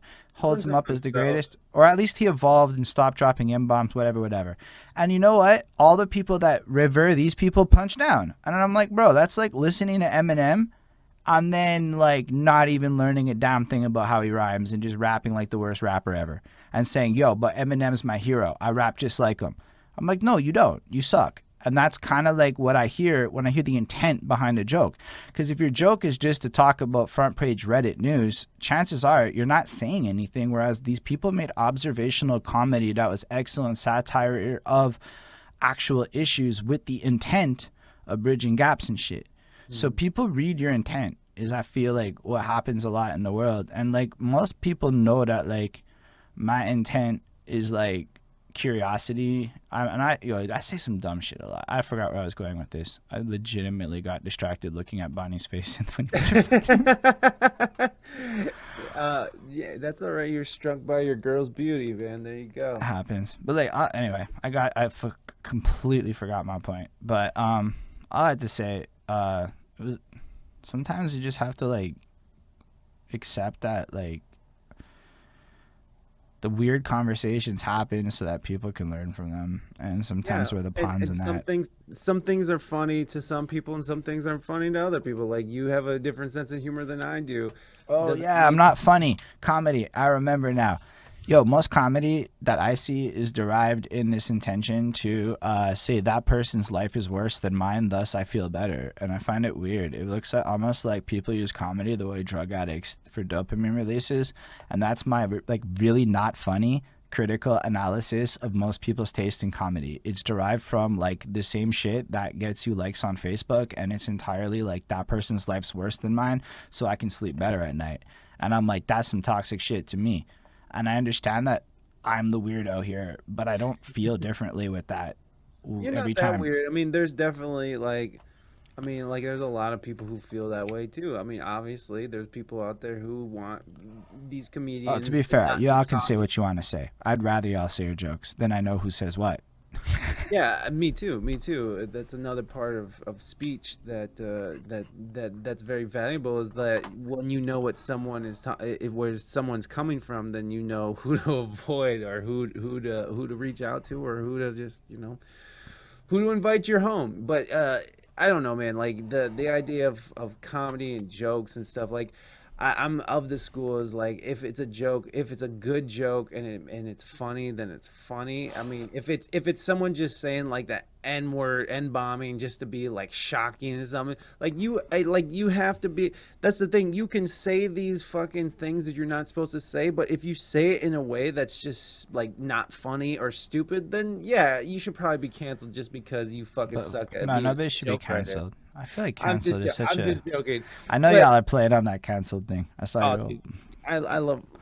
Well, I, I hate cancel culture, but but no, in in in the, in the most serious way, it's like these uh, comedy is there to alleviate and, and and to alleviate the absurdity of life, and and because life is so ridiculous and absurd that there has to be someone to relieve that that that fucking anxiety out there and say these things that might you know it might it, it, the idea is you know some of these people are saying things to make a point. Some people are just saying things to make you laugh. And the idea is to laugh. If it's a shitty joke it's a shitty joke. And and you know maybe they do need to Well- apologize for it. But it, but That's. I think what's happening is that a lot of people think a lot of those jokes are shitty jokes, and what the real debate is is what's funny.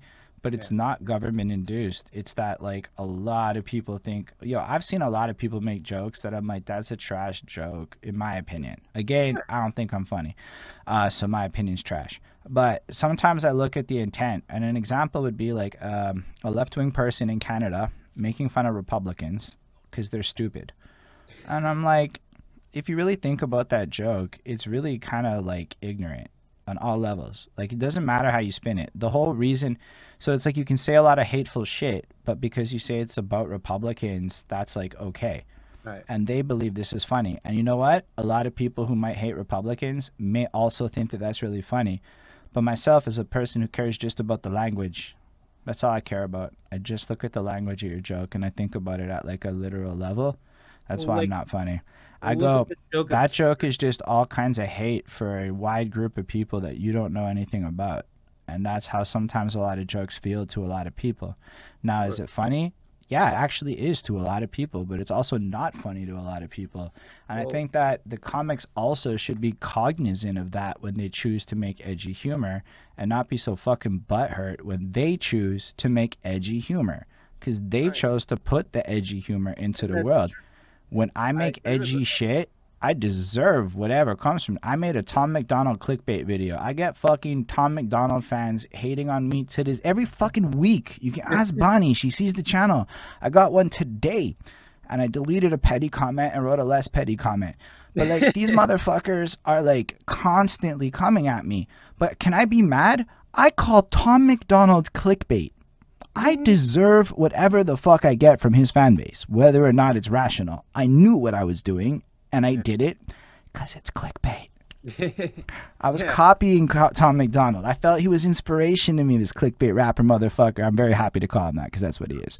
How do we get in? How do we get in? You know, it, it, it it's it's just it's funny. It's funny that there are certain people though that you can make fun of and it's okay. Like white people, like you can fucking call a white woman Karen all day long. And that's okay. And if you're offended, then fuck you. Well, you should be it's feeling white guilt. People And- don't like a particular but it's kind o- of but person. Yeah, but is it okay to to to marginalize this person as a particular person? Yeah, but what is this? Let's let's look at the definition of this Karen term. A Karen is Yeah, a but- person who, in particular, takes like that lady that recently was in that fucking store in New Jersey. Who, Yeah, when the awful, camera came out, awful people, awful so people. I we're get it. talking about people who are particularly taking advantage of their whiteness to be racist, upon which, in that one context, if a person is being a Karen, given what a Karen is, or like a person who's abusing their fucking privilege to be extra white about that shit, I mean, I'm personally on board with it if it means that in those contexts. No, Then yeah, yes, I'm all good with that shit. I think it's hilarious. Uh, personally, I think it's hilarious, and I'm not trying to fucking take away from it, but, but y- you are allowed to shit on white people in any context. Take the word Karen Yeah, out of the situation. Yeah, it's You're fair. I, I dunk on white people day. any Coca Cola is allowed to tell white people to stop being so white. Okay, so like, Hold on, is that a real thing? I think I heard something about Oh, that. I don't know about it. was that debunked? No, I don't know. Did No, that happen? I'm pretty sure. Uh, 'Cause I'm- I don't know anything about it, and if that's a thing, I'm mad curious what that even means. Yeah, what what is it? Fact check, Coca Cola, uh, Reuters. I don't I don't trust any of these fact checkers, checkers, and uh, fact checkers. Uh, uh, an image of Coca Cola can slogan "Try to be less white" was shared widely on social media, confusing audiences who believe it's authentic. The company confirmed no such product was produced, and according to experts, Okay. was That, that sounds kind of.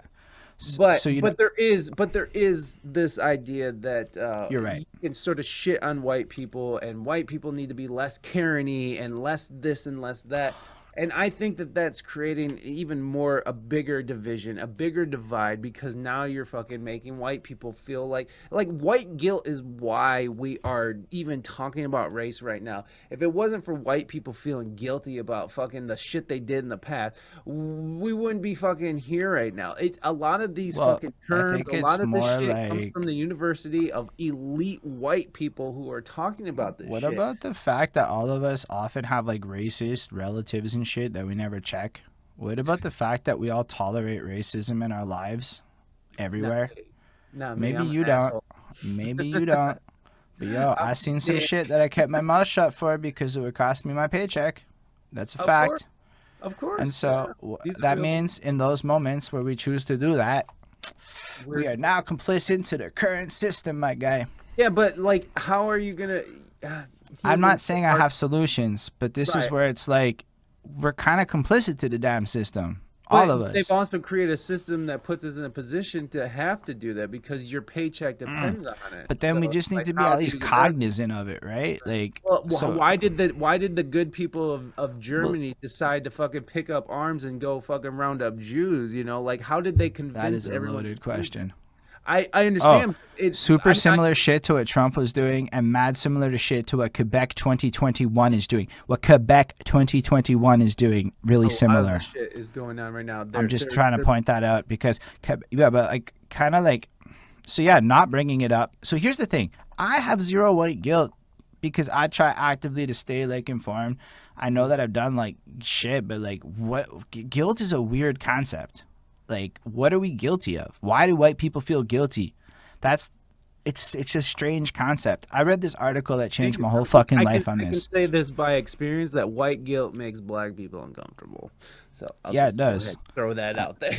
So I've actually some- okay. I, i've some- talked to I like some- some good sources on that information. So one time we had to write. Okay, so one time we tried to like get an email passed at work to like Black Lives Matter. So we brought this lady in, and she gave us a 30 minute lecture on how to word this motherfucker to not piss off black people and said all kinds of shit. White guilt was basically the conversation. She said nix anything that sounds like white guilt. And it goes back to that I thing. And then I had this like there's I read this article and then I like confirmed it throughout the years and it taught me about this cultural conversational rift that's happening between black and white folk and it has to do with I versus we. These two words. Mm. Black folk as they understand identity, and I'm, I'm not saying 100% everything. I'm saying the anecdotal evidence of the hundreds of folk I've tried to like connect with and learn from, blah, blah, blah, bloop. Believe it that the idea of identity is attached to a we concept of community and a collective. Whereas the honky version of this shit is an I thing in some fucking me, myself, and how I attach to things. It's almost like the opposite the white concept of identity is honestly like the opposite of like the other concept of identity. So at a fundamental issue, the the the the, notion of saying I in this conversation becomes preposterous, which is why I focus so much on the word I. I don't do that. That is the one huge shit I've done is because it takes yourself out of the conversation.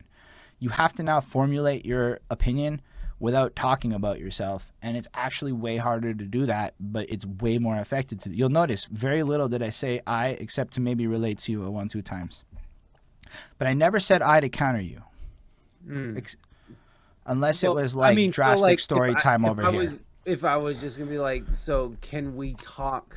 Like, if I was gonna go back and replay that, is like, can we talk about the idea of black on black crime?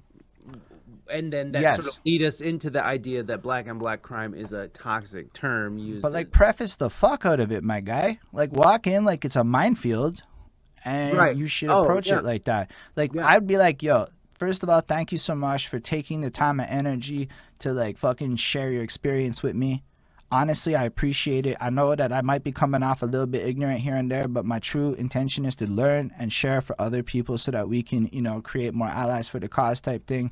And you have to be mad sincere too. I am mad sincere as I say this shit. Um, so you thank them right away because you care what they fucking have to say. And that tells them that because you're taking, that's why I say thank yous is mad important because that's what it communicates to other people that like you give a shit what they think. And then you kind of ask yeah, I want to understand why this makes people feel uncomfortable because I don't understand it. And the truth is, is that's what's happening in a lot of cases is you don't understand why that shit's a trigger. Mm-hmm. And that's exactly what. And if you get mad specific like that, people believe you more. I think this is my this is the yeah, Holden yeah, yeah. guide to not getting fucked up on the internet. He's like, um, first of all, maybe not even go there, but but second of all, maybe no, you can go there. no, I go there all the fucking time. I'm telling. This is how I survive it, though. I I just first of all, it's like, yo, thank you for sharing with the rest of us that don't know this shit your experiences because it is a burden. And nine times out of ten, they're dealing with some motherfucking shit in my experience where the other person isn't you. They act different. How many times have you seen hateful shit that gets said? If that person was dealing with hateful comments for a week on YouTube, and then you said anything that mimicked those comments, dude, you just walked into a minefield without knowing it by accident. And that's what I believe ended up happening based on what you said there. Right, and, and, and you know, like another reason why I felt so bad about that is because, you know, she did know that I mean, like I told, well, I was dealing with a PR person, so like there was no direct contact between me and her. And this happens a lot. Is like you you talk to a PR person, and then by the time you talk to the guest is on, they have no idea what's going on because nothing yeah, was paid. I went through that recently. Properly. That's facts. And, and so, you know, I feel horrible that this person comes on my show to talk about her video and and then all of a sudden she feels like she's getting attacked and and there's this fucking white dude who's just talking nonsense at her and she's been dealing with a bunch of shit for the last 3 weeks and she has the stress of of all this attention and all this you know like cuz she's not she's she's gotten over like 6 million plays like over TikTok and mostly definitely a shitty experience. So so she well yeah, but you know it's a shitty experience. Not not to make you feel bad or anything, but just as you no, describe it, it's like yeah, it's not the best. No, no, and and that's why I'm saying, you know, like I, I, I take it very seriously, and and you know, like it, it affected me, and it still affects me, and like as of like Friday, it was still fucking with me, you know. So like, Dude, that just I'm means that you're like getting over it. learning. exactly, and and that's that's the that and back to this, like that's what I'm most thankful for is that we were able to learn, like I was able to learn and really have an idea and concept sink in and uh, you know just see the other side of things and not just think on this like very because uh, again I, I think on a very logical and rational level and like that's why i you know like i'm just you know Well- i see these inconsistencies in in in, in what people are talking about and and to me i don't understand why that isn't part of the conversation and i understand that that sometimes that can take away from the bigger picture but these are still part of what makes up the bigger picture. These are all steps that lead to you know what's going on so the, it's i feel like we can't ignore these facts we have to sort of incorporate it into the conversation in a way that is i don't know doesn't hurt people Awesome. i don't know i i, I don't it's just a matter of so because you're describing effect and not cause. The co- the effect is there is black on black crime, not the cause of shit is black on black crime. No, the effect is that crime happens in this neighborhood Mhm. at a higher rate than other neighborhoods. Right, and then so This is the is that? What's leading? But lo- what's leading to this happening? Lack of youth center, lack of education, government Funding, racism, money, yeah. gerrymandering, fucking redlining tactics over 80 years. Leo, the list goes, Goes on. on. my guy. Right, well right. documented shit. At the end of the day, it almost feels like going to the effect and focusing on that is kind of weird when the cause is, well, the government been kind of racist since time. But and, and at the end of the day, we just want people to have like- better lives, right? We just want to elevate people's lives to be better. And like when you again, when you look at it, look at it from the frame, and, and I get it. Again, I'm not trying to discredit any kind of like. My guy, this is we're talking about. Get it out. We'll discuss it. But I'm saying when I'm saying that it's more about the have and the have-nots, and when you are looking at the socioeconomic uh, side of it, it, it does seem like, uh, you know, fucking. If you look at it through the lens of of you know, like it's all about race, then why are all these white people?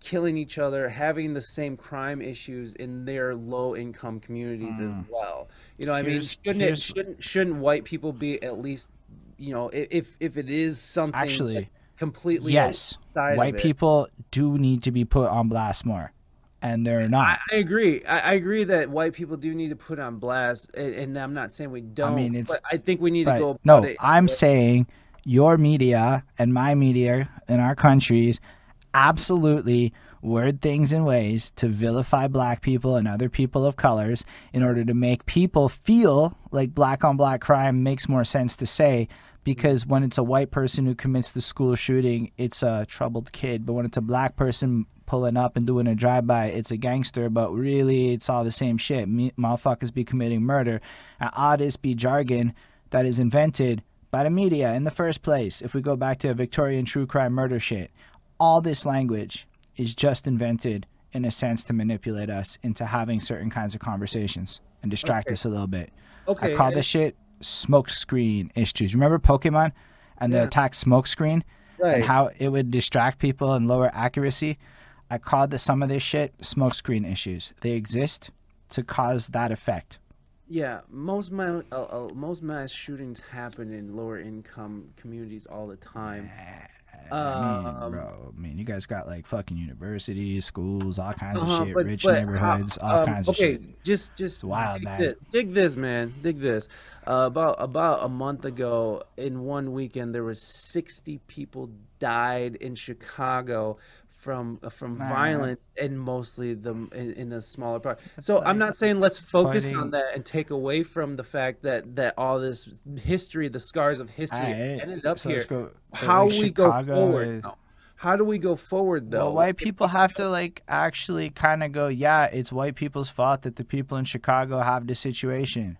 It, it's white people's fault. That's where it starts. And we don't feel guilty about it, and we move on from that point. That's where it actually starts. Because the Okay, truth but- is, if but- you want to run Chicago's history, my guy, it is one of the most well documented because they put a as hun- fuck.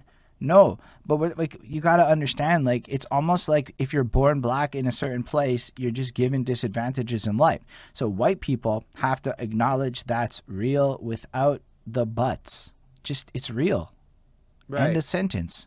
Okay, but but would it be possible that if these if these neighborhoods that do have uh, these large amount of minorities and including white people, if they did have the proper funding, would this fucking alleviate the? But how do they get the proper funding, my guy? I'll tell you what happened in It- it- Montreal. it's Let me tell you what happened in Montreal. It's not by In the- defunding the police, that's for sure. Because we're so what happened was is they clipped the neighborhoods school fundings and shit to Mm-hmm. fund the militarization of a police which was Yeah, a privatized and move and it's mad dirty. And That's fucking bullshit. so maybe taking the money they gave to the police in the first place by gutting the neighborhood which elevated crime rates and just shifting that back to the neighborhoods for the purposes they were there for.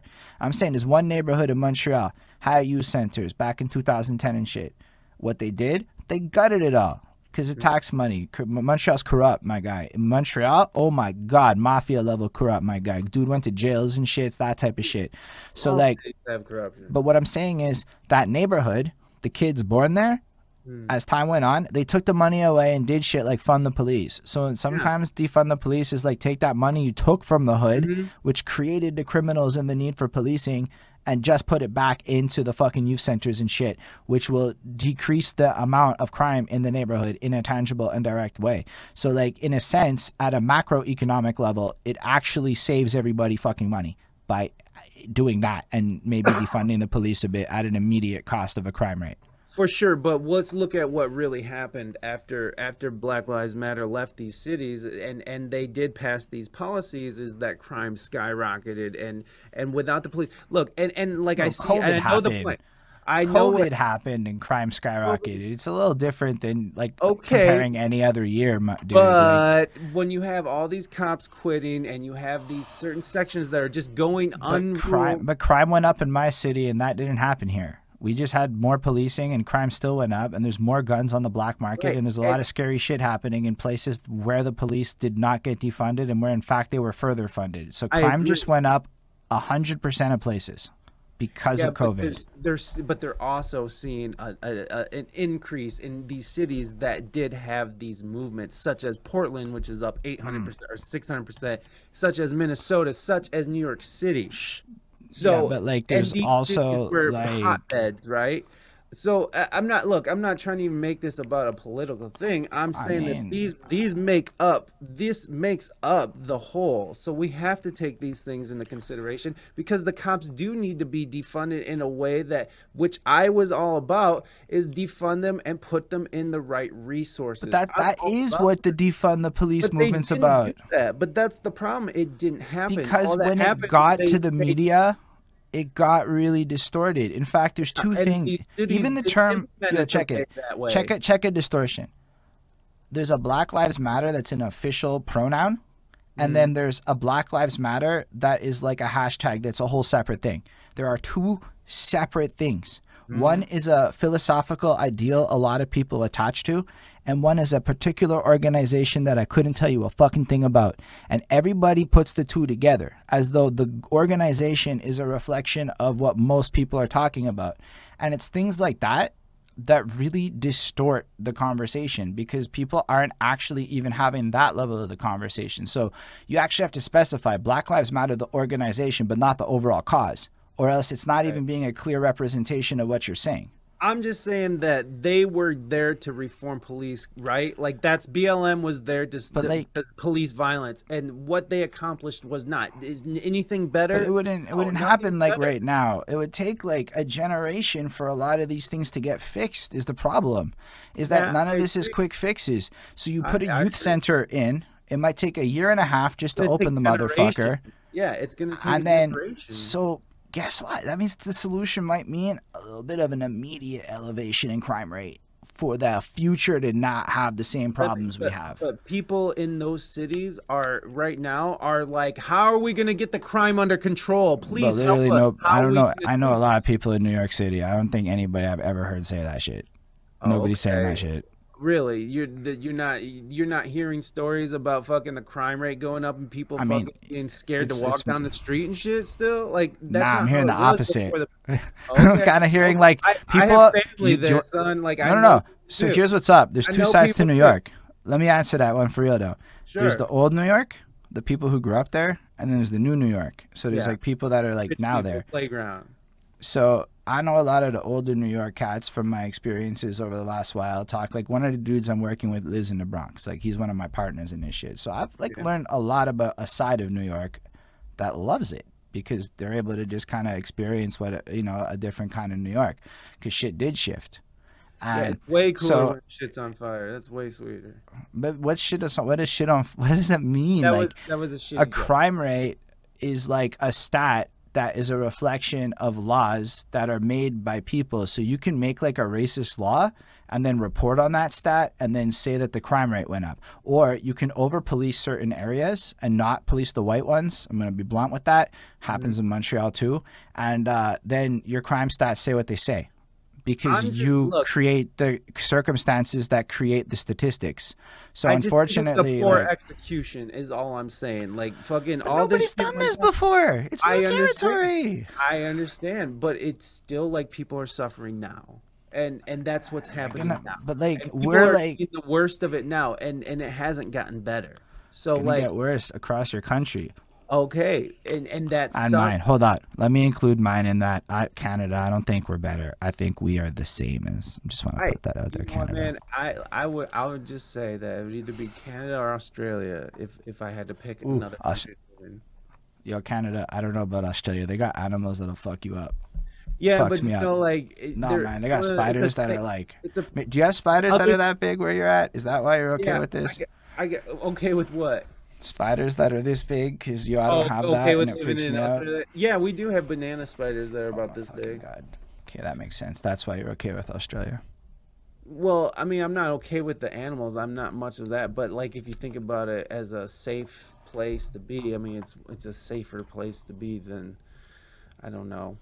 Yeah, I don't know. I mean, the Midwest is a pretty safe place to be. It, just thinking about like, uh, just the the the geo- geological uh, space. You know, we're landlocked.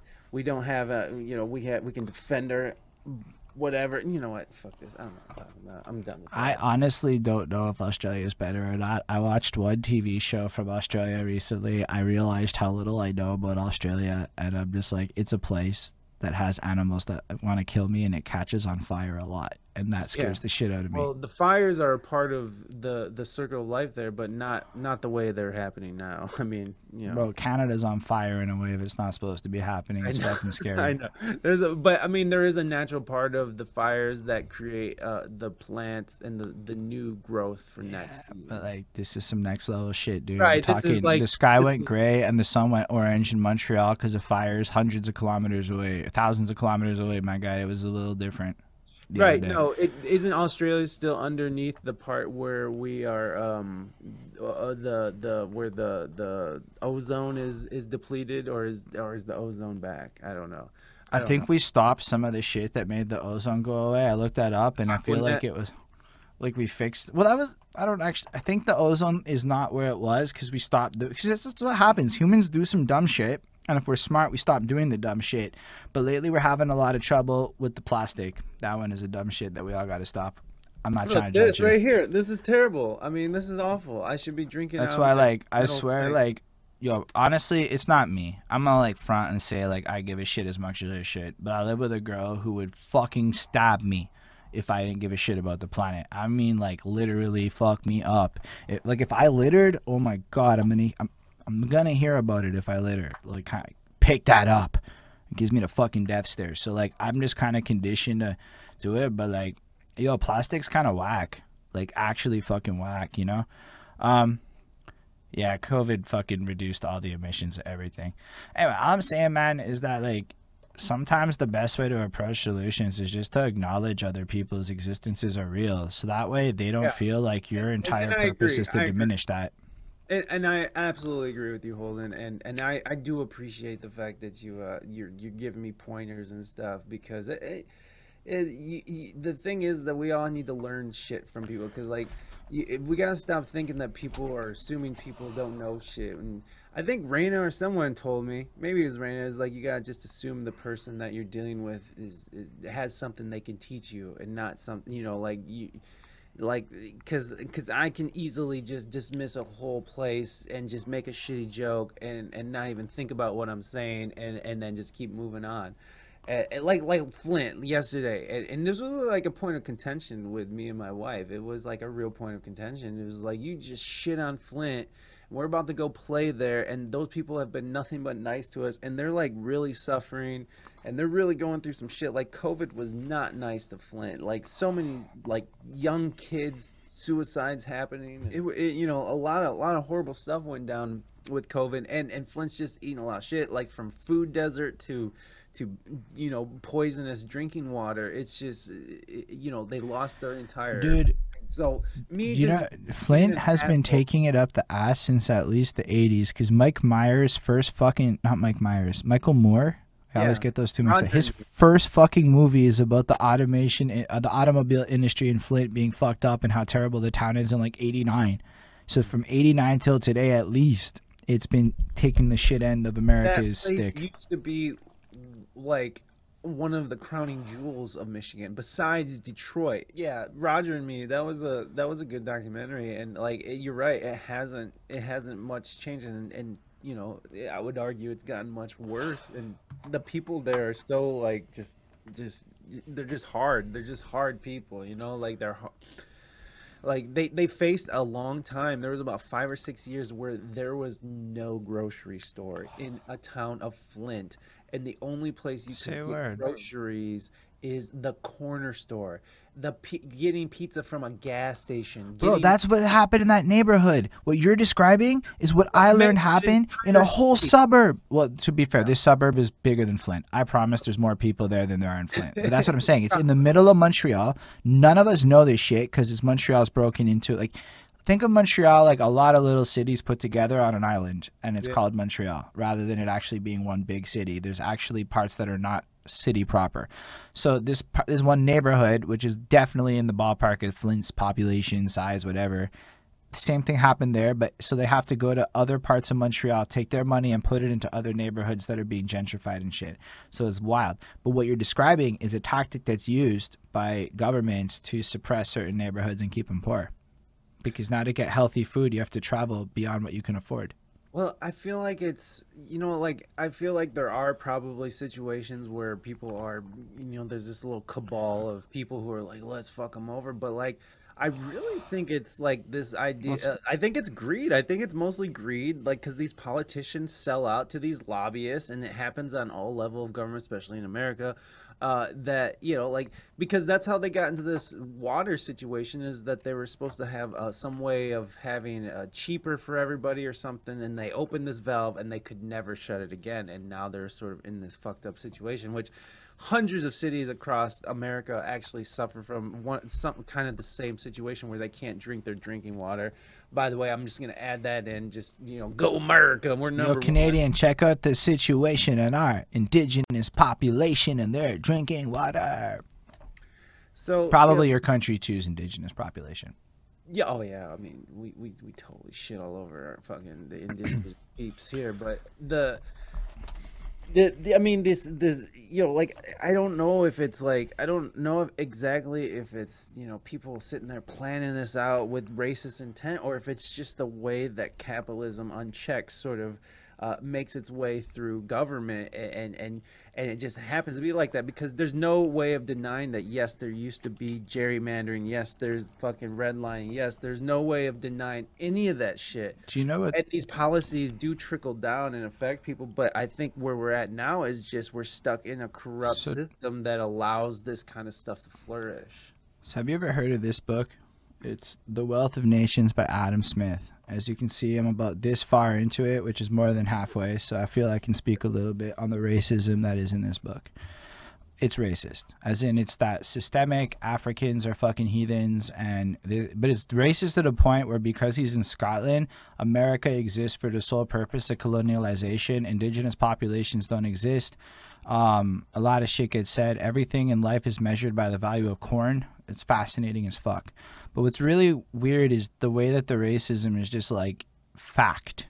It's not checked. It's just this is what it is, and they say some blunt ass like shit where you're like eye opening. But this is one of the most influential books on economic policy in America. That's why I chose to read this 1,250 page book about fucking corn. It's mostly about corn and value and exchange rates. And with that, this, and you got to keep in mind, man, I don't know if you ever read John Locke. Yeah, it's for real about corn. So the value of silver changes and the value of corn never. Dude, I cannot give it to you proper. It's like the guy's fucking convoluted in graphs. What you would see in a graph literally would take 20 pages for this motherfucker to explain. So, like, you appreciate PowerPoint in a whole new way. But basically, corn is a universal constant in economies because of its role that it plays. It always takes the same amount to grow, blah, blah, blah, the scarcities, whatever, whatever.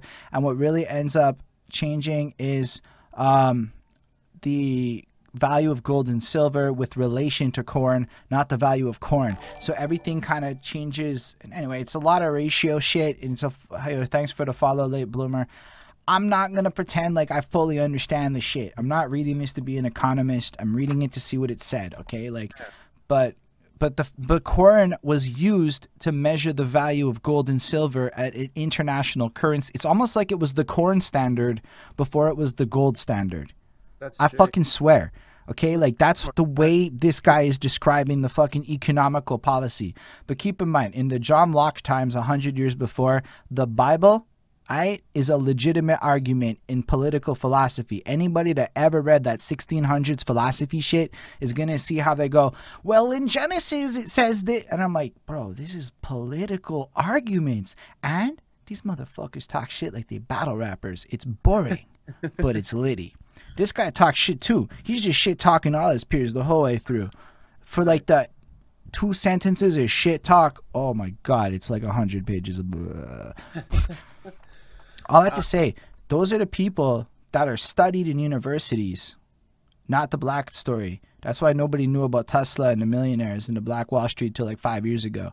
So mm. like when you start running the shit, you're like, nah, there's like so many layers to this onion to peel back that in a lot of ways it's like maybe we should try not to preach certain narratives because they could be harmful. That's why I think the lady got so mad with you is because she felt like you were by accident pushing certain narratives in your efforts to do wise.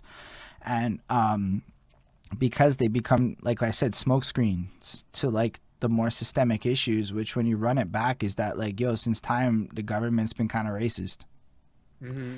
and then Yeah. how do we deal with that today? I don't know, but it probably starts with admitting that like a nobody needs to feel guilty because it's not helping anything. But the other side is we should probably like just just start with acknowledging without all the other shit. Like, yeah, you're right. That's a valid experience you felt. Say that. That'll alleviate your whole conscience.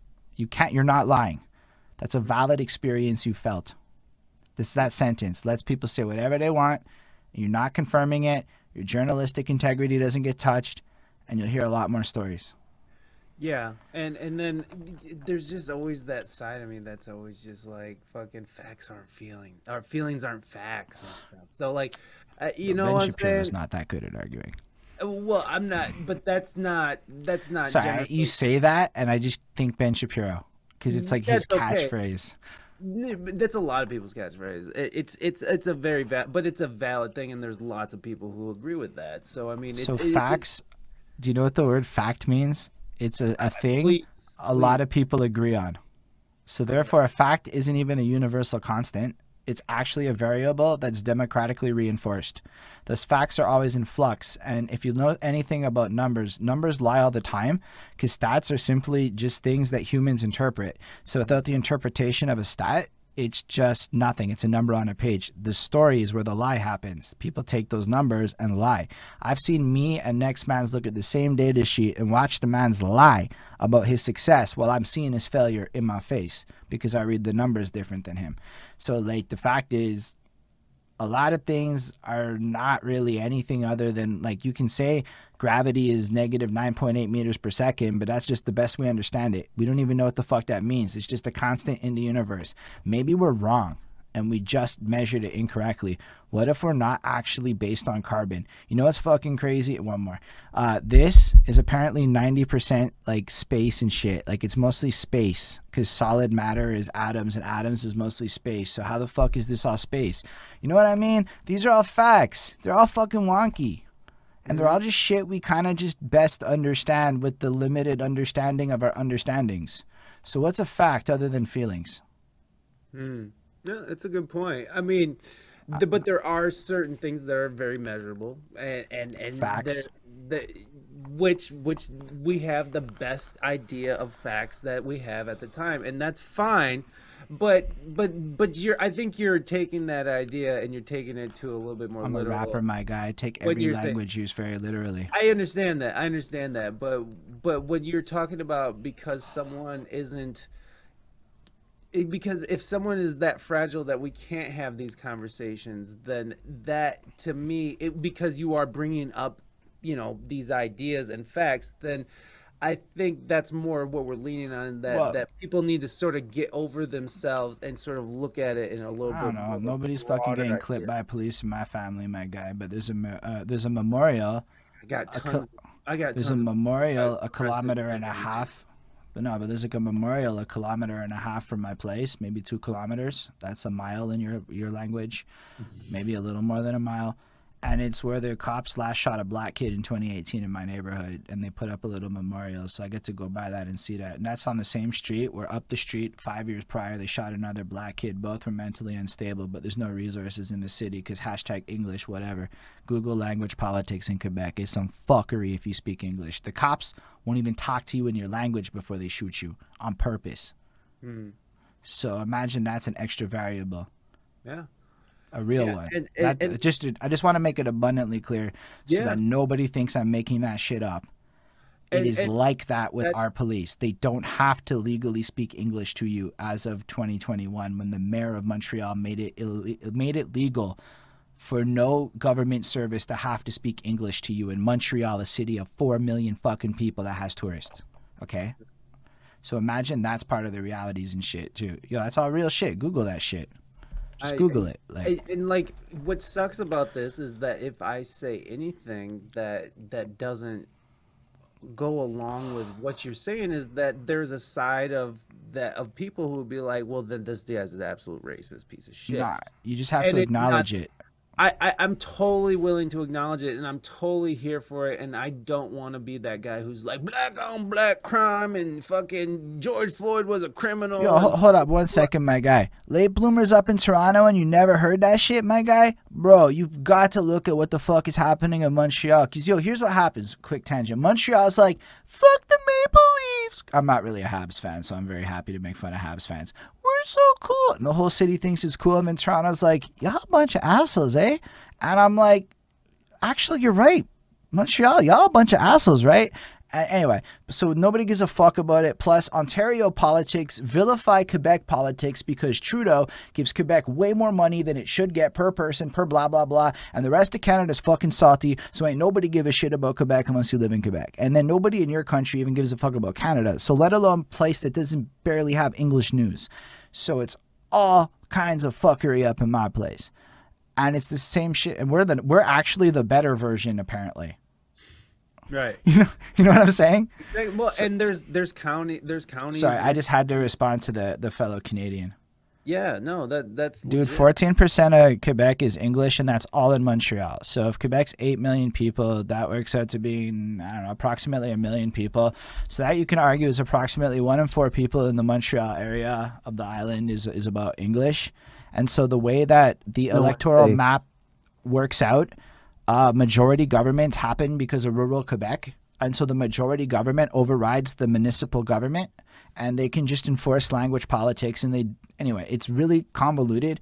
But over the last like six seven years it's gotten really fucking scary bad and instead of giving a shit nobody cares about it. yo this is a criticism of my music scene and i'm criticizing myself as heavily as everyone else. We did nothing to rap about this shit. What's wrong with us all? My gosh what a waste so now I'm trying to make that awareness of a real thing that's happening in my place because so as a person I guess who's kind of like watching my rights get suppressed and being voiceless and shit, it's like if you were to then be like, "But what about the fact that 84% of people I'd be knock you out." I'd be like, "Fuck you." I don't give a shit what you have to say after this moment because frankly you're not hearing the fact that my people, my mom might go to the hospital and not be able to understand the doctor and that's legal. And it wasn't legal last year, but it's legal this year.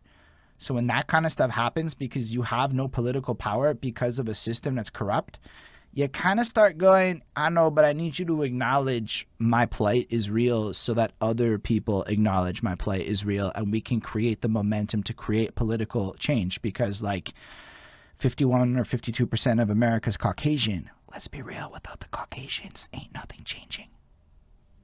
So how do you even get to the part where people are willing to listen if everybody's coming back at you with the but this, but that, but this? And I know I got really passionate, but we tapped into language politics in my home, and I guess it really relates heavy to other people's struggles because it's like a fucking real thing, man.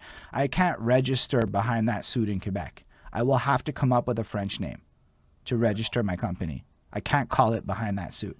It will be publicly facing behind that suit, but its legal name will be some fucking bullshit for the sake of tax. Yeah. And Yeah, that's weird, right? Yeah, that is real weird. And and again, I I do I I I I, see that, and then I see Hold up, Dularis, it's not legally required no more. It's just not legally required. As I understand the law, I might be wrong about the cops, but definitely not at the hospitals and shit. Definitely not at the government. It's not required. That doesn't mean they won't provide it. It means they have the right to not speak English in downtown English. Like you could be in the English just part of Montreal and it's okay for you to not. You know what I mean? That's what the law says. So how it plays out, I mean, who knows? Maybe people have common sense, but they also made it so that it's harder for French kids to go to English schools. Now, you know why they do that?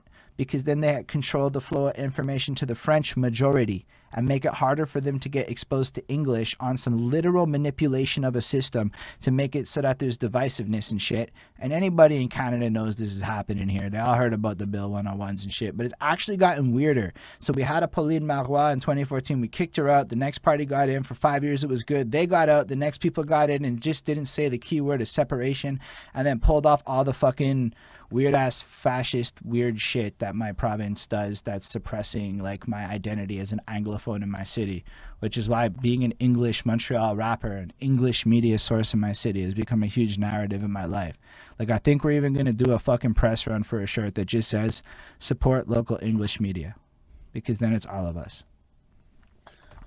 Yeah, I think supporting alternative media in general is.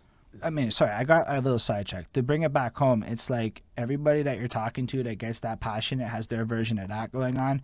And so when you counter it with the, I guess, shit that's weird in the eyes of the person you're talking to, they feel away. yeah, Like they're Yeah, they're attacked and- personally. and fair enough, and fair enough. Uh, I'll sit here and acknowledge all that shit. That's fine, but I'm, but I still have, like, I still have to fuck it. Like, it's still just it's gnaws at me. Like, I still have to like understand more. Like, I still just, I'm still it, it like I, I I'm totally down and to be this. It's Yo, Mike, you're crushing this, man. You're handling this conversation like a champ. I don't think that I will. Uh, I'm not going to change who I am, is what I'm saying, because I am going to challenge ideas that I don't necessarily see the full picture unless I see the full picture, and I understand that that can be icky. Mm. Let's we look. Can we icky- like look at the sentence you just said? So as a language guy, instead Sure. of challenging the ideas, seek to better understand the opposing viewpoint. But just- okay, great. But if you say the words differently to yourself, Mhm. you'll Yes. act differently in real life, and you don't actually have to change who you are. You're just doing a. It's like saying "I am" as a self affirmation rather than "I can," which is weak sauce. This is actually just like if you read The Secret and Eat, Pray, Love and all that shit. It's what those books teach you all about visualization and language use, and it's it's like, uh, I mean, it's the shit I do for myself. So maybe I don't like it. It's holding I tips. no, it, the, but you're absolutely right because the one thing that I've realized in my life was as soon as I started looking at things from more of an optimist type of viewpoint, things got much better for me. I was very pessimistic. I was very like, oh, I just suck. I'm this. I'm that. Until it took someone actually being like, hey, you need to, you know, my wife and, and, and many other people, but like mostly my wife is like, hey, you got to stop talking like this because that influences the way that it. So I absolutely agree with you that the more that you sort of practicing this kind of way of talking, that's not. But on, but then on the other side of me, I just am like, I, I have to be able to fucking. Uh, I know I'm saying I a lot, but the, the fact it's is that That's I what we, feel like that I this time you're the subject, right? I, I'm going to I'm going to I'm going even if I do understand an idea, if there's something that doesn't make sense for me, I'm still gonna go for that. But you're right, there is a better way to get there. But that's but the problem is that people are so afraid to even bring these ideas up, even if they do it in the most gentle and most like lubed up, you know, you know, perfectly lubed KY situation uh, people won't even bring it up and i think that that's the problem is that we do need to sort of incorporate these ideas and and v- validate these feelings and validate these uh, that these these horrible atrocities that have happened again i'm not denying the fact that there's not a bunch of racist assholes who are in high positions who do have a, an agenda I I do think that there are people out there that exist like that. Um, I think that, it, but I also think that this situation has turned us against each other and has has made it almost impossible to even talk to each other about it. And I also think that it's protecting people's interest who enjoy the power that they have and they want to keep it that way. And and uh, So and- if and it so it's very- counts, Sure. Mike, if it counts, from what I understand, in all communities, there's people having very parallel conversations to the ones we're having Mm. So I think you're right. It's a pretty universal thing, but I think um, I think common decency is what we all really mean to talk about when we talk about common sense. And what really disappeared wasn't common sense because that never existed. That never made sense. Everybody's common sense is based off of where the fuck they're from. So like like I don't care about snakes. I'm sure somebody else's common sense thinks about snakes. You know what I mean? Or big spiders. Never thought about them. You did. Right? Common sense is not common. But common decency is what I think we all should be saying and talking about more. And that's where it's just like some consideration. So it's like, yo, somebody ban the word hate from chat. That's a strong thing. But hate is a strong word. I don't Right. like to use the word hate very often. I often say shit like dislike or blah blah blah. My mom, because my mom taught me that. My mom always don't hate, don't say hate, say I strongly dislike, and leave it at that because it's not worth your time or energy to put into a feeling like hate. like at the same time some people really do hate people because their circumstances put them in a place where their hate has a lot more legitimacy than other people's hate if you were to ask holden's opinion some people's experiences and they're like and so i fucking hate this group of people i know i shouldn't but come the fuck on and then i talk to some other people and i'm like oof what you're talking about i'm seeing it. re- in real life i talked to a friend the other day in real life he's a black male approximately my age and he saw the tiniest white lady. And without being cognizant of it, the pitch of his voice shifted. It went up a whole octave. Why would a man do that? Why does a man raise his the voice? You know, because he wants to convey a less threatening position. Mm. Because he saw a tiny white lady, and at a subconscious level, and I asked him about it. He wasn't he wasn't aware that it happened, and I'd never seen it before because I was never paying attention in my life.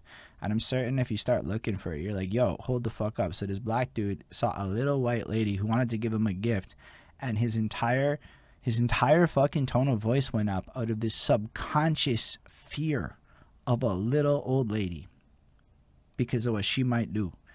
And I'm like, damn, that's some like shit. Where if that guy wants to have some hate in his heart, that I'm not saying it's right, but that don't happen to me where that got inbred into my subconscious behaviors to do. Think about that. That's a subconscious reaction to a circumstance. It's not even cognizant. Imagine having to change the pitch of your voice when you encountered a group of people because the, you had to be less threatening. maybe your feelings of resentment might be a little different.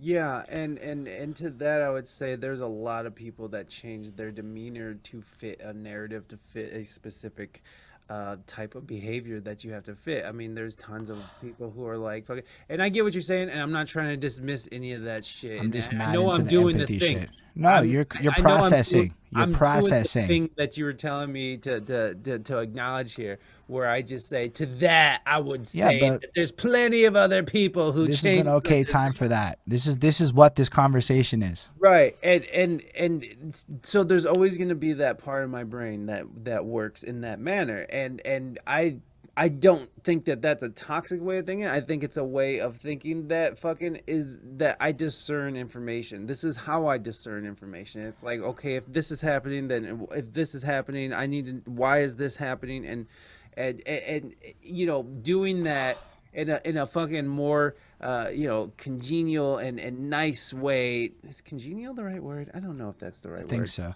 Uh, But it- imagine do- doing I it in a better way. I think is is is the ultimate achievement. Is like because you can have questions and you should be able to ask questions, but I don't mind the the idea of Yo, decency. let's think about Right. that filter. Maybe not, is not Other that. people are going. I had to put this filter on my whole life, and we're asking you to put a filter on, and everybody's getting mad to put a filter on. Mm. And that's an interesting flex that people could say back to us. That would be very fair because mostly people are mad that they have to choose different words. That's honestly no. Again, I absolutely will take on any idea, Mike. There is no conversation I won't have publicly live on wax. So at least there's a few people on earth that will do that. I I, I, Um, I would I would like to say that there are conversations I will not have on my show.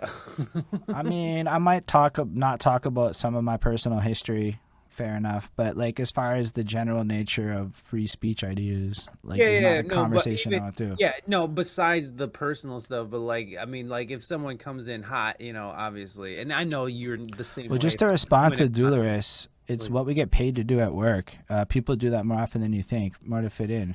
I get paid to fit in as part of my job, and at a certain salary, it's like half your job is to be like the corporate culture. It's to behave and to think, and that's what the bigger salaries are all about. Is to be an advocate for a culture you might not necessarily believe in. So part of my job is to take the executive ideals and beliefs and communicate it to my subordinates in a way where it's like, this is what it is. You got this is what we do.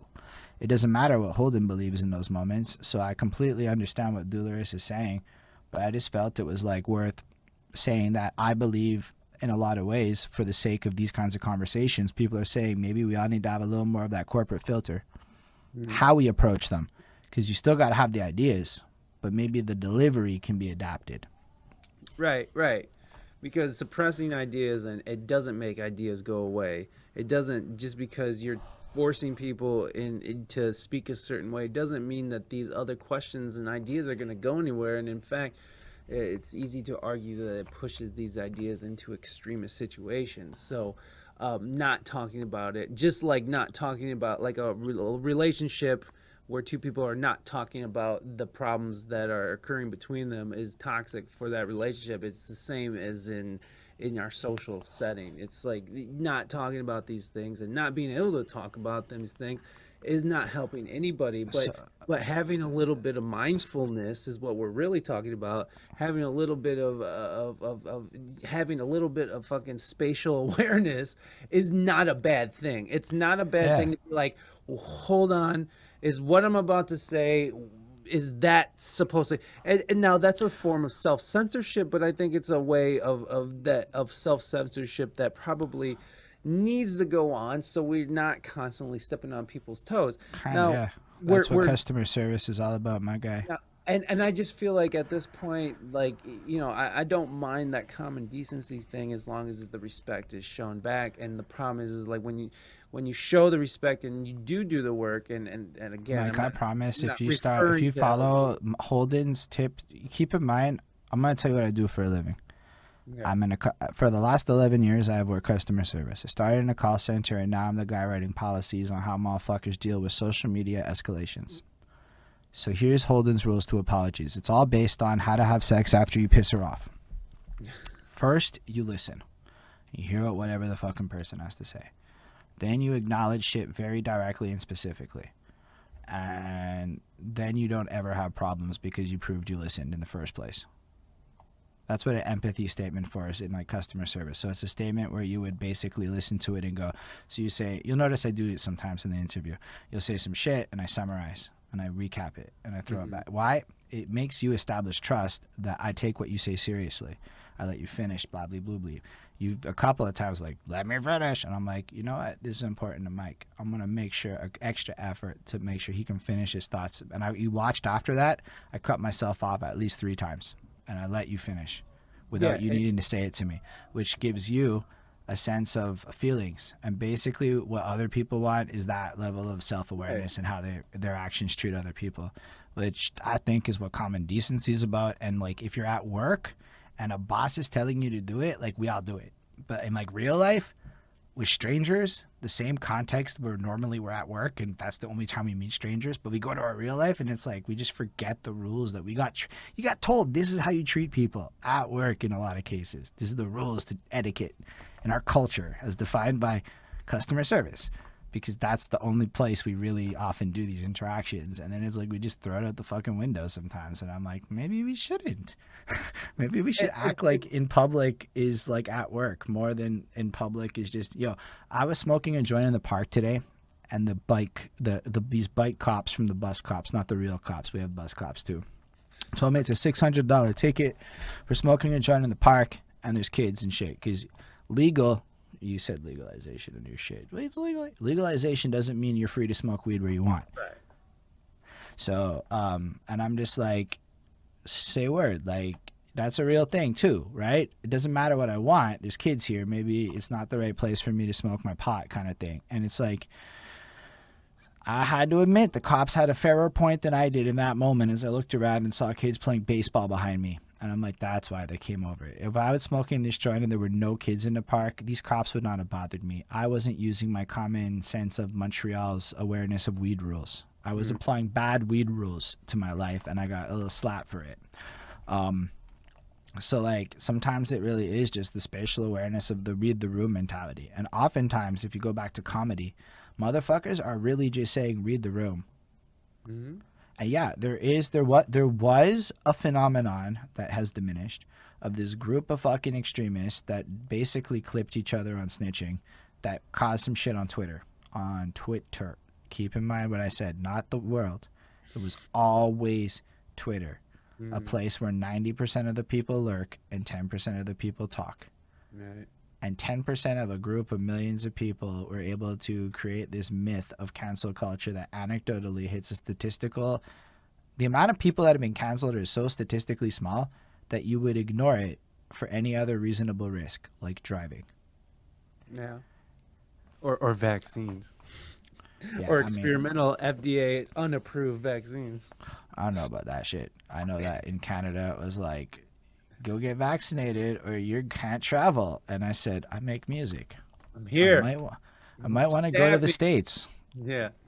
It No, was it's just it was that deep. I had no choice. I can't go to your country if an opportunity arises because I can't afford that weak vaccinate that weak quarantine poor people tax they put on the poor people. That's what I call it. Because if you're rich, you can afford to live in a room for a week. Yeah, you can. Yeah, you can do all that. You can do whatever you want. Yeah, everything is. It, everything is is is is made for the rich's comf- comfortability and and. Uh, I don't remember what you're saying to what did they say in en français. I kind of was in the middle of that, not knowing that comment popped up. So if you ask it more specifically, I'm sure you'll trigger my answer. I'm a guy that gets triggered into answering so much. This Trigger. Ismail guy, Ismail in the chat, he knows how to trigger me, and sometimes he just gets me ranting, and I'm like, fucking Ismail knows me too. Like like a good trigger, like like a good trigger, or like a like I like a bad trigger. Well, sometimes I'm like, I don't want to talk about this, and he'll like ask me three questions in a row, and he know he knows exactly what the fuck he's doing, and I Mhm. and I'm like this motherfucker, and then I'm ranting for five ten minutes, and I'm like, why am I doing this? And he's like, Haha, I am entertained. And I'm like, fair enough. Did what he accomplished. They did what they Oh, the cop started in French and then said, "Oh, you speak English," and then fucking uh, let me go with it. But honestly, I wasn't thinking quick. I should have responded in French. It would have been simpler. I could have gotten in more trouble answering in English. But they're also in a very um, a very like English neighborhood, so they're cognizant of who the fuck there lives there. What do you, do you speak uh, French fluently? Oh yeah, very. I I'm functionally bilingual. That's Oh, why when I was talking French in your chat the other day, that wasn't Google Translate. I was just talking French in your chat. I was having fun Well, with myself. I I figured, I figured, but I just, just you never know. I, I wish I could speak two languages. I feel Hmm. if like you talk to anybody that is a serious professional in Quebec, they speak French. You don't have a choice. yeah, I bet. it's man. not there's no option like i mean yeah there's people that could probably make money in english but if they have a job in quebec and ever want to get past a certain pay grade it's mandatory that you speak french I'm with you, Bonnie. Fucking fuck the man. uh, the, but- honestly i'm not gonna be sitting there illegally smoking a joint in I the park but- and then fucking piss them off on some language shit because that's how you end up with a $700 ticket or or dead. You know. whatever. no that's not gonna happen to me i'm it's not that Dude, fucking- the fucking white people get shot by cops too. Like, Bro, it's not gonna we- happen to me. It's not gonna happen to me in Montreal. It's Okay. really not. Like, there's no way they're gonna shoot me the way I look and everything about that shit, my guy. No, it doesn't happen to Okay. people like me in my Yeah. city like that. Okay. It, happens here. There's a lot. So it happens in other cities for sure. In mm-hmm. my city, I promise you, there's zero fear in my mind that I will ever get shot by the police. I don't Wait, even think I'm gonna get carry harassed heavy. Oh yeah. Yeah, they do. They they definitely do. However, That's in other neighborhoods and if my skin color is not bro i got pulled over one time. My headlight was out right? Smashed headlight. That's a 48 hour warning in montreal is the normal rules. I'm missing a lens in my glasses. I lose my license if you know in theory. And i'm high as a kite and it's very obvious in my eyes. I'm pulled in and they, i was like i'm just a little student and they fucking let me off without the 48 hour warning i got pulled over like three times that week they saw it on the file. I told my black friends about that, and they they told me their versions of how that would have went down, and they're all right, all of them, and and it's especially if you're English. Oh my gosh, dude, it's like an extra affront. That's where I might have some issues if I ever get a little cocky in the wrong part of the province, not in Montreal. Other parts of the province, I would be very French, very French. Hmm. That's interesting. Now that's a whole set of issues that I just don't have to. I mean, in San Diego, when I live in San Diego, we're so close to the border that, you know, professionals usually did know Spanish and English because, you know, the border's right fucking there. And San Diego is a super hotbed for, you know, I- immigration and people constantly going over the border, you know, for work and shit. So, you know, it, it makes sense. You know, it makes sense for these international hubs that uh, you know the more the more professional you have to be but but I, I can see how that can be a, a language thing I, but I just I didn't really see it in in uh, in in in San Diego but like if you're a cop and you're dealing with someone who only speaks Spanish and you could only speak English then you know you can obviously see the problems there but and, Yo, bro. it's not anybody's fault Okay, so 84% of cops in Montreal don't live in the neighborhood they police. yeah that sounds about right here too right So now you can see how maybe defunding the police efforts and putting even the same money into a local security force curated by that I'm, neighborhood. I'm so for that. I, I'm so for it. But I'm that's- so for Just to be clear, what everybody that is not the main radicals is saying when they say defund the poli- the police is is that. And so when we go like that's why it's like if that's why the conversation's got to get real specific. Mhm. And that's how we avoid getting clipped on shit. Yeah, and you're right. Like if I would have went into it more like you know, like here's what I understand. Here's you know, here's what. How can we reach a solution and shit? I I get this. Uh, a- and I am so for dismantling what the the police department is now because you're right, it's full of corruption and they fucking stick up for each other. They look the other way, and, and if you're fucking good cop out there and you see fucking someone, you know, do something really fucked up, well now you're a bad cop too, and and you don't say shit. It's like you're a bad cop too. But there's a whole a, a whole thing built around this idea of brotherhood and and that we can't turn on each other and if you do turn on It's someone then they no, turn it's like you ingratiated into like gangster shit, son. It, it's gangster stuff. So I am all about that, but they're fucking the whole defund the police thing just went off the rails because of the name of it. You know, I think it was just poor marketing. Honestly. we all can agree that that name caused a lot more conflict than it should have because and, nobody and cared what what ended meant. up happening is that some policies got implemented that wasn't you know wasn't maybe matching what they were asking for what these you know what these protests were about and and it, so there was some adverse reactions from this so like I, I- Yes. you know i'm not trying to sit here and fucking But, harp like, on that I but would argue that in 98% of places it went a different way than like the 2% of places it went really fucking sour. Okay, but but these people are still suffering. You know, these are still people who Yeah, are out there but- suffering now. And, and like, what? How do we how do we figure this out? And I know it's going to take time, and I know and I understand that, but it's like these this solution obviously wasn't the way that wasn't working and so how do we go back at it in a better way that gets the point across in a way that that we that we can that we can all get Well, behind Mike, that we can. Conversations like this and platforms like ours. Yo, some, here's something I saw in hip hop media, and I can't comment on everything, but I can absolutely comment on what I've seen. People will be like, "What do you think the problem with the local scene is?" I'm sure it happens in rock media because oh, everybody's indie scene is trash. And then you start to realize that if everybody in the media is constantly going, the local scene is trash, and everybody that watches this content to see their homeboy hears that question and hears that answer, then maybe the way the media spins shit is actually the problem, and it actually goes down to the little clickbait seeking indie sources or the profit that's what the fuck i'm trying to sources. say here son I mean, I I know you're trying to say more that. it's more than just it's more than just a race thing because that is a part of it. I don't want to disqualify that. It's more than that. It's more than it, it, it's it's it's really I think it's about like social economics. Like I, I seriously think it's about feeding this machine, this unchecked capital. we don't live with that same. F- you remember that fear I was describing before, walking down the street. Again, I'm not. I don't live with that I'm shit, Not, so it's- I, I know. Again, and, and like I feel like So you're. it's like- I feel like every time I start talking about socioeconomics and get away from the idea that it's all about race, that you don't think that I'm incorporating that into my thought process. I just because, want again, other I'm people to also think about it. Actually, it's not about you. I'm, I'm saying it for the sake of if somebody just catches this part of the debate, I want them to have that in the back of their mind when they hear your point too. Sometimes I'm doing that. Yeah, that's gonna lie. fine. That's fine. And and th- there's nothing wrong with reiterating big points. I just I I just don't want you to think that anytime that I start deviating away from that Nah. narrative.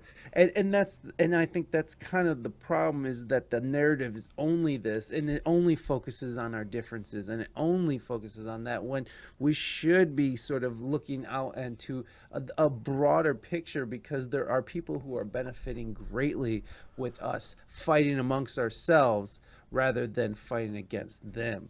There's a lot of people who are benefiting from this and, and making real power moves right now uh, in the guise of whatever, you know, in the guise of, of, of Black Lives Matter. And, and I'm not calling Black Lives Matter that. I'm just saying that there are people who are co opting. You can argue that the organization has sex that have done questionable things, and that is a- Bro, the what it was the one the one lady the one person I don't know if it's the lady but the one person just bought a mansion in Topanga Canyon and shit. It's yeah, like, uh, definitely that's some weird shit. Not gonna lie, Right. but the organization, the philosophy, different thing. Specify exactly. those two things, you good. These these philosophies are getting co-opted and and taken over and and amplified by by by bad actors and and mostly these bad actors are arms of the fucking uh, are, are arms of the governmental institutions arms of the fucking of of of, of the media institutions and and and of the the technology institutions and that's what i'm talking about and and you know like forever it's like it's always been about like this idea of not having the resources against who has all the resources So how do how how do you propose that we fix this then? And I mean that like in a in a super sincere way. Like what would you do then? It's okay, so fine. Everybody acknowledges this. Now we're at the next step, which is solutioning, right? So we can diagnose the very problem, which honestly we agree on. You do not have to convince me of anything you feel the main problem is. I do believe that a lot of shit's happening and that it is way bigger than a singular issue. And I come from some poor shit. I I believe it on every level you're describing. Yeah. However, I, I so- come from shit too, man. What do we. What do we do to like fix it then at that point? So we're in this position. You and I have media platforms. What do we do to fix it? So that's where the next question comes. So what's I mean- Mike's ideas on that? My my defense always is like I Not defense, your talking about- ideas. Well, but like when you because because some of these ideas are incendiary to some, and like the and it does shut down a lot of people's it shuts down the conversation for a lot of people. I do have to sort of say it's like the fact that I am I do have to sort of defend these ideas because well obviously I, these ideas get people riled up. So I, I there I don't mind defending these ideas and I don't mind talking about it and I think the bigger thing is is just talking about it and making it normal to talk about these things and not make it Pizza James, what's up, baby? It's good to see you. Yeah, we're we're just we're in it, baby. But I think that we're talking. Uh, you know, I, I, I shit, I forgot what Pizza Jams. What's up? I I, I I lost my little thing. What what were we talking about? Get me going again. You gotta rev the engine.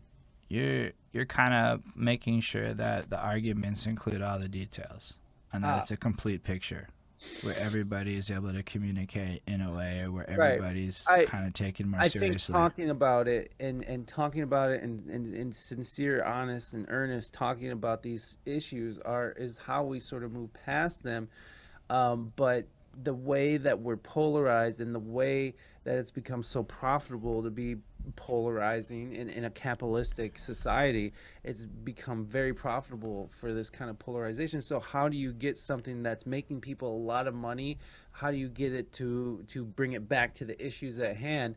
And that I don't know because money. Well, you know, my honest answer to you, my guy, we're literally doing it. yeah, and, and you that's and I, right that's what I now. was. That's that's the whole thing. I was like fucking talking about it, and then other than that, it's like. But, talking about- like, or I- I have, like, could unite us. I mean, like I do other things personally. Well, I can't speak for how other people want to approach it, but I started to identify benefits of my privilege in my life. As an example, when it comes down to music scenes, not many people have the kind of corporate and political training to deal with white collar fuckers as I do. Maybe with that, I can go and do two things. I can educate people because I have gained skills that let me learn very fast on certain areas of life where people don't. Like mm. I'm the Twitch plug. So I just wrote a guide today because I was I just wrote this guide.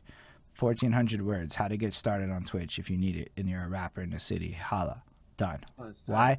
Because that gives the education and empowers other people. It takes my position of privilege, and this is a lot inspired by gentrification, believe it or not. I am both from my neighborhood and actively gentrifying my neighborhood, and it's a really weird feeling because I'm both from my neighborhood and because of what I did with my life, actively gentrifying it, raising the cost of everything. So it's like I started thinking about it, and that got me realizing that the main difference between a lot of people is that talking about it is like step one, but like we all kind of stop there, and step two is the give back part. And people are like, "Yo, uh, shut up for the host, Pizza Jams." Um, so I guess what I'm saying is like to me, it's really important to. Montreal's never going to pay for an interview. Other people in the future, I can't promise that it's free forever for everyone. Montreal is never going to pay for an interview. The rest of my life is going to be dedicated to representing my people, English, Montreal, hip hop, the music scene, just my people, you know? And using all of the privilege and position and toolkits that were given to me based on luck, dude. Who the fuck gets paid to go to Pakistan? That's some luck shit. That's tight. So like you get those experiences and you have two choices now. You can hoard it or you can share it. And my answer to the question of what do we do is to share that shit. Except that knowledge is quite like wealth and many of us have knowledge that we hoard and we don't like share it. And but if we focus on community knowledge sharing efforts and all we ever do is give knowledge out, then the overall consciousness of the people elevates beyond what a news source can keep up with because they're pretty fucking trash at this shit right now and their power is diminishing. But it's like you just got to let people know that they can do it too. You also have to recognize, and this happened. I had a moment where I accidentally said some racist shit, and the guy called me on it, and he said to me, "You have to understand that the peop black men of America have been beaten to the point where many of them have a level of low self esteem that you can never understand. And you have to be more cognizant and conscious of your words because you don't know the level of beating the person you're talking to is taken. And as we know in this life, that could be literally literal. Yeah. And it's like, damn, eh? So it's like, that's why we're like, you know, knowledge sharing. That guy shared that knowledge with me. He didn't have to, but because he did, I can spare other people from maybe having to have that conversation. Because trust, it doesn't cause me the same level of pain to have that conversation it had him. And I think a little bit part of the solution is that the white folk kind of got to start talking more to white folk about the real shit and like the parents and the, you hear grandma make a racist joke check grandma's privilege. One of the weirdest conversations i have with my dad is when he called black people savages by accident. And i'm like did you just do what i think you did? And he did. Flat out did it. Sorry dad if you're watching this it is what it is. But you did he flat out did it. And i had to like call him racist to his fucking face and it was mad uncomfortable and he did not like that conversation but that was his choice of words Yeah. i didn't tell him to say that shit he chose to say that shit So then, do we do we call? So then, do I call my Mexican uh, uncles out who who think the Jews are are behind a lot of what's wrong with the world? Uh, do I call them out too? Does that do they because because we're talking about white people now about calling white people out, but like, do we get to call out within our own race when they're acting like that? I highly do we just let recommend that go? you get some education on the topic if you're going down that rabbit hole, because that's a rabbit hole where you're gonna get murked real quick and end up wasting a lot of energy. I don't. I mean, like that's the thing. I, I you know, obviously, I. Don't I barely understand the Zionist plots, It's so so, it's like- stupid. It's but, so like, stupid I'm also Jewish, right? You I- might not know that. So, like, I'm as a aware. Jew, I'm like, yo, anti-Semitism is real, mm-hmm. and it's on the rise. It's These are real, just real. things, Yeah, but especially worldwide. It's weird. I think it's really often wise to ask people what they actually mean and who they're actually speaking about. And then, like, something I went to Israel because I'm Jewish and I did the free birthright trip. And I went the last time shit was popping off in 2014. So while I'm in Israel, we see fighter jets. Bro, you know what those fighter jets were doing? They were bombing Palestinians. And that's some fuckery to know that you're there and you're watching it in the sky and you're like, oh my fucking God, this is really actually real, real, real, real. So right, um, but where I'm going with that is you talk to the Israeli people, and they are not a reflection of their government. They are a scattered group of people, with the youth tending to hate the fact that they have forced military service. But you like what go to jail if you don't do it, you know, like. So it's like a different reality. And then over here, people talk about that shit.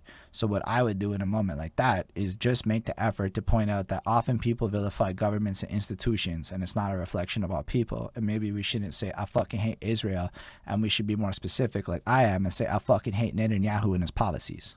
Hmm. Yeah, Well, I, I'm just I'm just coming up with the point of like this idea that there is this, there is, there is a hate. There is hate within these uh, within. Uh, within minority groups as well, where they don't like other more no- minority groups, and that gets ignored too. You know, it's not, you know? but, like I said earlier, I, I don't mean, think like- that's getting ignored. But, I- but but like you're saying, like we need to check on these white people, and I'm white people need to check white people. But I think I think that everybody needs to check on everybody and being like, Well, hey, that's I definitely am of the belief that across all groups of people, the young people are checking the old people. yeah. Look at Lil Nas X's career. That's Lil Nas like- X is one big fuck you to homophobia. Did you see his last video, everybody? Yeah, they are in the mad naked. So naked that I and the song is so good that I'm looking at Jack Harlow like, why do I like your music? I don't even like your music, but I, y'all I made a bop on this one.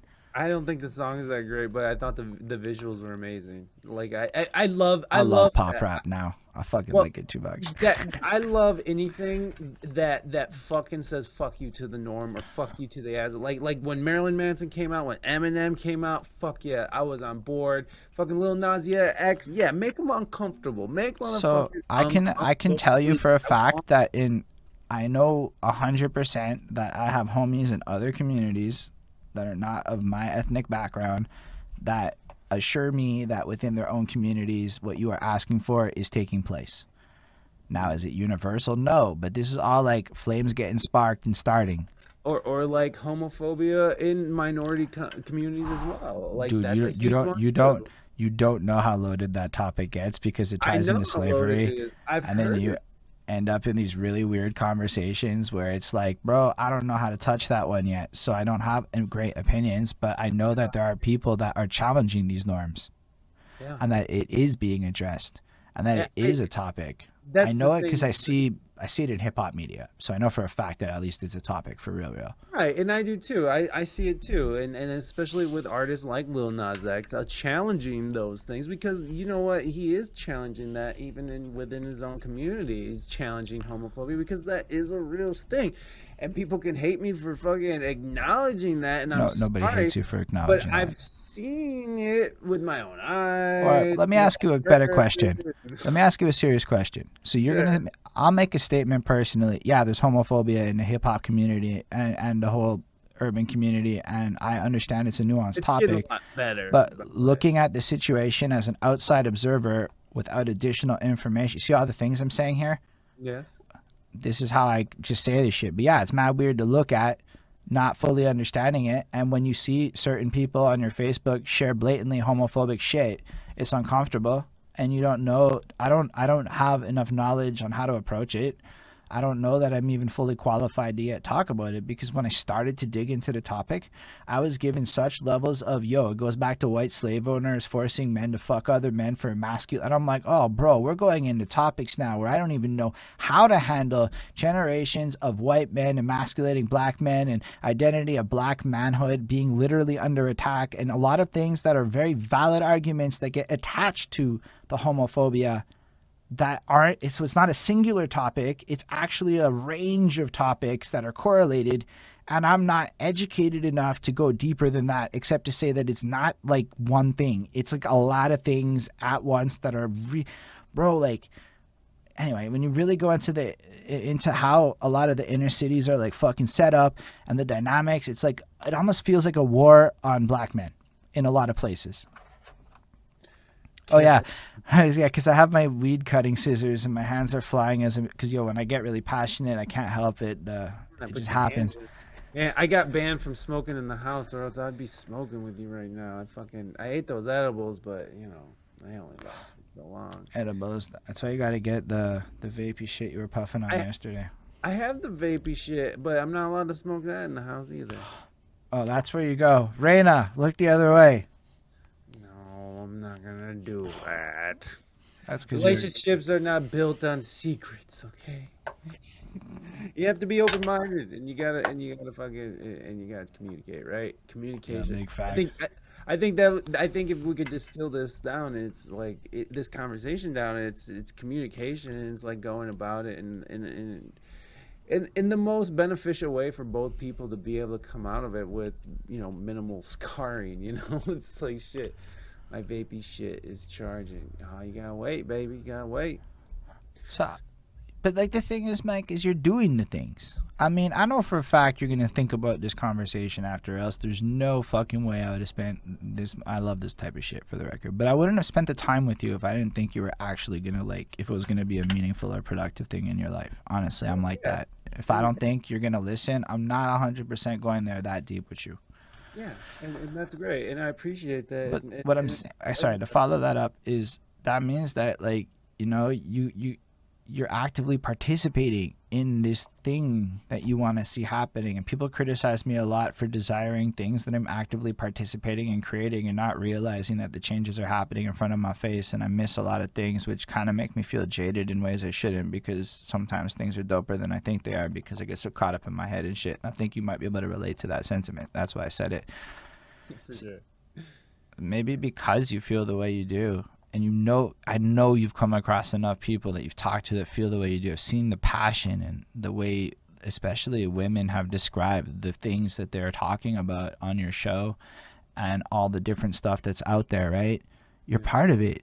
You're creating it. It's just that one was a speed bump my guy Well, yeah, and and that's the thing, because because by the way, I, I'm like 355 episodes in, and so you gotta understand, I I when I first started my podcast, there were, people didn't even really know what podcasts were. okay, and then fucking Serial and JRE and all these fucking podcasts brought it to the mainstream, and so we've been talking about this shit since the first BLM fucking movement with uh with uh with Trayvon Martin and and, and uh oh man. I, am it's awful that I'm forgetting these names because they do deserve to be remembered. But they, the, you know, like so we've I, have been talking about this. Show's been talking about this for years now, and so like everything that we're talking about, all these conversations is a culmination of where I am right now, and so I am constantly evolving. The show is constantly evolving, and my ideas are constantly evolving because I do get the privilege to talk to so many different artists, so many different people with different ideas, and and that I get. Uh, I am truly privileged in the fact that I get to have all these perspectives that uh, you know bestowed upon me. You know, like I think it's it's amazing, and and that most conversations I've had in the last 350 some episodes all ended with laughs, smiles, and like you know, like and and like happy that happened. I, I haven't really had one podcast where everyone left like, oh, that was awful or anything. It was like, it's always been something where everyone at the end. Yeah. Like, on that note, I've also never had one that ended shitty, and then I had to go to ask myself, okay, at least twelve percent of these motherfuckers hated that there has to be a percentage, right? Like, well, yeah, it just has to be. and and like even though, and like you know, with the LG situation, um, I don't think she did. I'm saying there just has to be a percentage. I think that I think that I know how I felt, and I hope that I didn't bring that kind of feeling onto her as much as I had it because she did not expect it, and nor did she need that in her life if that fucked with her as much as it fucked with me and I, I, and that to me is the worst part about the conversation is that I just hope that she's not out there like fucking. But like that's the part where it's like, what I've been told on that subject, and again, this is more like I got scolded way more times than that, dude. The number of times I've had the conversation you had, mm-hmm. a lot.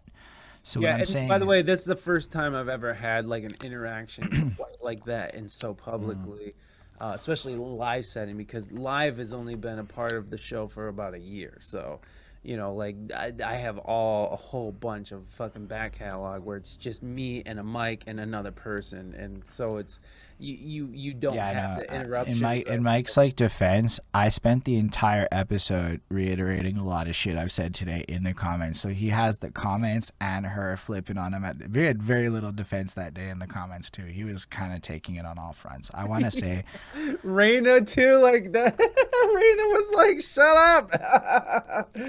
oh man, I was, because- no, I was yeah, dude. I was yelling at my screen. I'm like, you don't know what the Shut fuck up. you're doing, Mike. Shut the fuck up, Mike. Why did you say that? Why the fuck did you? And you didn't know what you were. That's what it is, and it's that's right. it. So people often like, and I, I have like, language is where it always goes to me, right? And here's one thing to remember about English.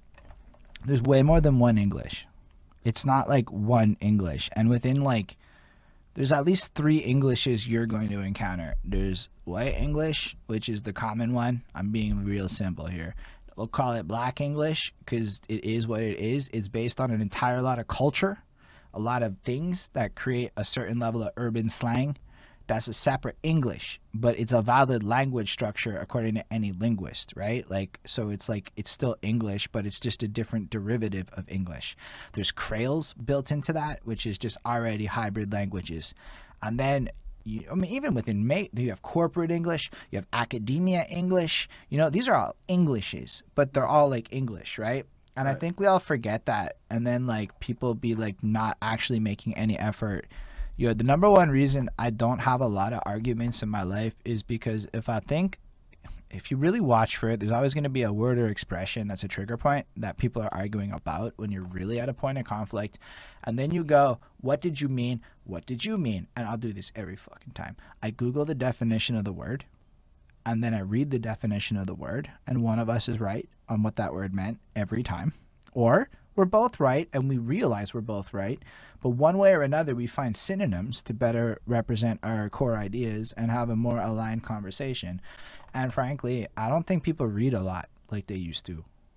At least in like the more whatever, people be audiobooking and shit and voice yeah. noting and shit. Uh, I'm just a reader, my guy. So language you use is all I pay attention to. That's one thing that I need to just step my game up because yeah, I'm a listener, and even my wife is always like, I think you just absorb information. Like I think you need to read it. I think you're just doing too much. Bro, big facts. You need to sit with a book, let it absorb into your brain instead of, you know, you're washing dishes, you're folding clothes, you're fucking doing this, doing that, and you're listening to a book, trying to absorb these huge ideas, and then you come out looking like a dipshit at the end of the day because, you know, you heard some things here, some things there, and then you put some like you know, some flimsy idea of what it is in your head, and then all of a sudden you're fucking saying, you know, you're saying blah blah blah, blah, blah, whatever it is, you know, like, and there's a myriad of that shit that goes on uh, in my podcast. But again, uh, my podcast has always been a place It's mad for humanistic, man. people It's a good for show. people to to to mis- make mistakes and and for people to express their ideas in a safe manner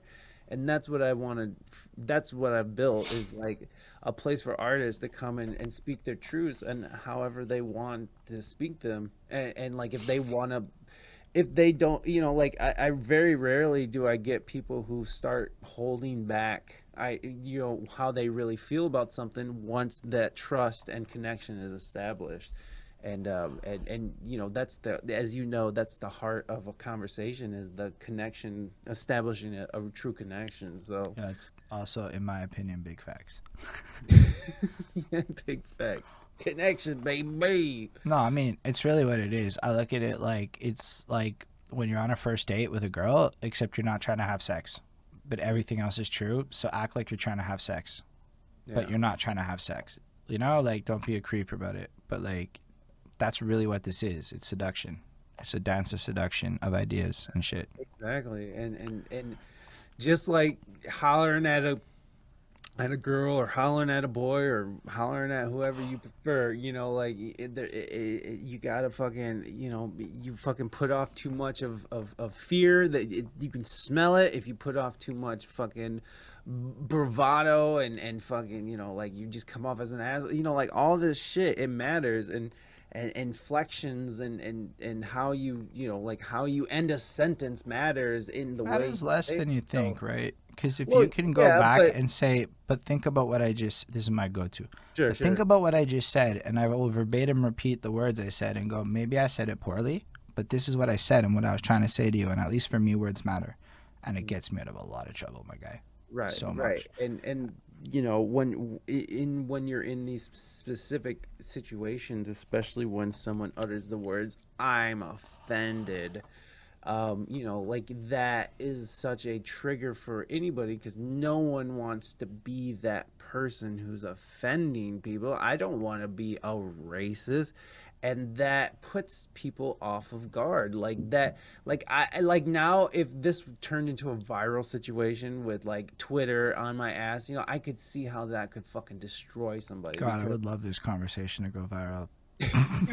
Okay, but I'm saying like in a way where people are like piling on and being like, listen to this piece of fucking white piece of shit, fucking devil Satan, you know, like that that when when that was turned on to me, when that folk and I've had that I've had that turned. Hold up. That lady did not give you that energy. True. I'm going to defend her right now and say, What? no, that's not what she did. What do you mean? She did not come at you the way you just cut, like, just because, yo, the white devil. That's a whole thing. No, no, no, no, no, no, no. No. I Just in case. that, but like, but but you know what I'm saying. Like, it, it can turn into that very quickly, and and But it's like, But no off- one wants to be on the receiving end of that, is what I'm saying. Like, even because she did say, I'm offended. And, like, oh, as soon as she said that, it was just like, ugh, you're being know, man. away. To be honest with you, I used to feel that way. And now if somebody goes, I'm offended, I go, what did I do? I'll be honest, I don't know what I did to offend you. And I say some shit like that right away. Because I'll be real with you. I don't want to lose a million dollars one day because I offended a person. And I'm, it's really, And that's so the problem. crazy. A lot of my, like, That's this is capitalistically driven. It's ironic, but capitalism has driven me to be more polite and courteous because it's just way easier to make money if you are. It's just the facts of a situation. So for it's like not only will this help you navigate life better with other people, you'll also make more money behaving this way. It's like I don't know. I don't know what people are really like. This is where personally I get confused Mm. but sort of get it. but it's like everybody knows that we make more money being polite. Like we just all know it inherently in our soul. And yet motherfuckers be out there, and this isn't you. This is like Sargon of Akkad and motherfuckers on YouTube that are really more like on that really like next level shit with it. They spent like a long time dying on the stupidest fucking hills, creating these weird situations. Like there was this attack on their fucking free speech when really they just wanted to make racist jokes and shit and get away with it like they used to get their YouTube bag and shit. And I started watching a lot of these people's arguments and I'm like, hold the fuck up. You're just mad you can't say that F word no more. You're, that's what you're mad that people can't say that no more. Even though everybody said it used to make them cry and shit, you're still mad that you can't say that word. That's fucked up. That that's what you're fighting for, and that's Right, kind of where like it that's comes off weird to me. But And that's just me. When it's Right. like you can just not say the word, make more money, and have a happier life because nobody's gonna fucking argue with you on some shit. What are we fighting for then? Like, what is the fight for? That's where I get confused with I it on, think a, on like a personal level. I understand that, and I think it's the idea of compliance. Is like you must comply. You must call me they, or else you are being canceled. Like it's a compliance thing. It's a power thing. I think. Uh, I uh, I also think that these that you know i i- when you're talking about people. No who- shit. These are the same. Most of the people who are often like this are content creators. Content creators are people who hated authority and refused to go to work, and they're the loudest advocates for this group of things. Whereas myself, I like I'm just like sitting there going, bro, I do that to get paid every single day of my life. It's weird that people are fighting like that hard, just to be able to be offensive because they want to get paid like that. But it like, doesn't just stop at offensive shit, man. It, it it- it's about more than that. It's about when you're limiting speech, you're limiting uh, ideas, and and so like it doesn't just stop at the f word, and it doesn't just stop at the n word. It it, it, it it's like where does it stop, and who is making these decisions? And I know I you keep it stops that when people become more cognizant of how they use the words. and, and that's fine but there's also but you know the, the idea that we're gonna force everyone to be and think on this same level is just nonsense it's altruistic and it's not it's Nah, not the little ones are like universally on the same level, and it's just the old people I struggling it. with this shit.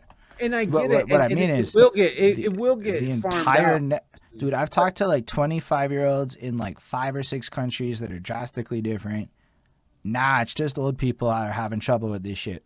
Young people around the world are just like, bro, we, fuck off. We get it, and There's it's just people, people of, that are like older people. there's plenty of young people Yeah, because they on- like, because they're good marketers.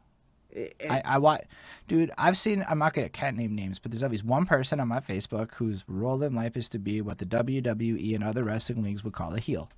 Mhm. Because of his occupation in the art industry, this is advantageous to his cash game. Mm-hmm. Therefore, he promotes particular ideas or wordings and things because it's capitalistically beneficial for him to do so. And I watched all these videos on Tumblr, lore, and Reddit history and 4chan world. And bro, eight eight times out of ten, some shit you're mad at comes from like an organized effort of like seven people on 4chan, and it's not even real shit. So the amount of rage that's induced from fake shit, you know what? You know what? Here's what would make me feel better. If every time somebody got mad, they fact checked that shit, like fact checked every But who- single time they got who- mad. But here's the problem, man, and this is the big problem too that that you're facing about trusting data coming from these institutions that are that are you know quote unquote racist is like. Fuck it. i- Is that what is this information? Fucking the people who are making these fact, these fact checking, like it makes it Oh, makes shit, no it's a good point. These. These fact checkers are just other people who are making the decisions that you know, like they can Okay. check it, but they are still like when you look at these fact checking institutions that we're starting here in the states, they're all left leaning and they have the same fucking ideals as the New York Times, as the Democratic Party, as Silicon Valley, as the going Well, narrative. I meant it differently than that. okay, And I said it because I didn't realize what I was saying was not clear until after. Um, I'm pretty data literate. As in, part of my job, you could argue, is to be a data analyst and make predictions. Like, it's the only way I keep my job is to look at stats and interpret it in ways that mean something to other people. Hmm. So, I'm just not bamboozled by the language used by news media sources. I can just read the shit. Plus, back to the idea of audio. Ver- do you listen to your news or do you read your news? That's an interesting question to ask people. every I don't I read very little, if, if So- I, at all. according to Malcolm Gladwell, is the only guy I can quote on this. I read his Okay, book like Talking that. to Strangers or whatever his most recent one, 2018-19 one. And in that book, he cites some science that I can't quote properly, but he quoted it and people think he's legit. Um, and- well, it's true. But in the book, Yeah, he for sure. describes the phenomenon of how news anchors by accident do shit like have subtle smiles Mm-hmm. and voice inflections when they talk about things they're in bias in favor of. So, whoever you're listening to your news from, you're hearing their voice and their opinions oozing into it subtly. And there is a correlation of people who watch particular newscasters versus not, and a slight statistical increase in searches for particular political candidates based on the percentage of times a person smiled and little subtle things that there's no way any of us are cognizant of when we're consuming the audio form. But when you read it with your eyes, what you can do is Google every fucking word and think about what it means with a, a voice telling it to you. You're just left with you and the words of the author. So I tend to just read my news and then I'm really not afraid to bust out some fucking peer reviewed study and try to work my way through that. And I'm slow and I'm clunky, but I know enough about stats and data to like read what they're saying and mm-hmm. make sense of like not just the I fucking love science article, but like the next level article. So my answer to you would be like the kids. The kids are all data literate because they grew up on instas and shit, looking at analytics their whole life. They all did that shit. They wanted the hearts, but that taught them to be data analysts. So they call bullshit quicker.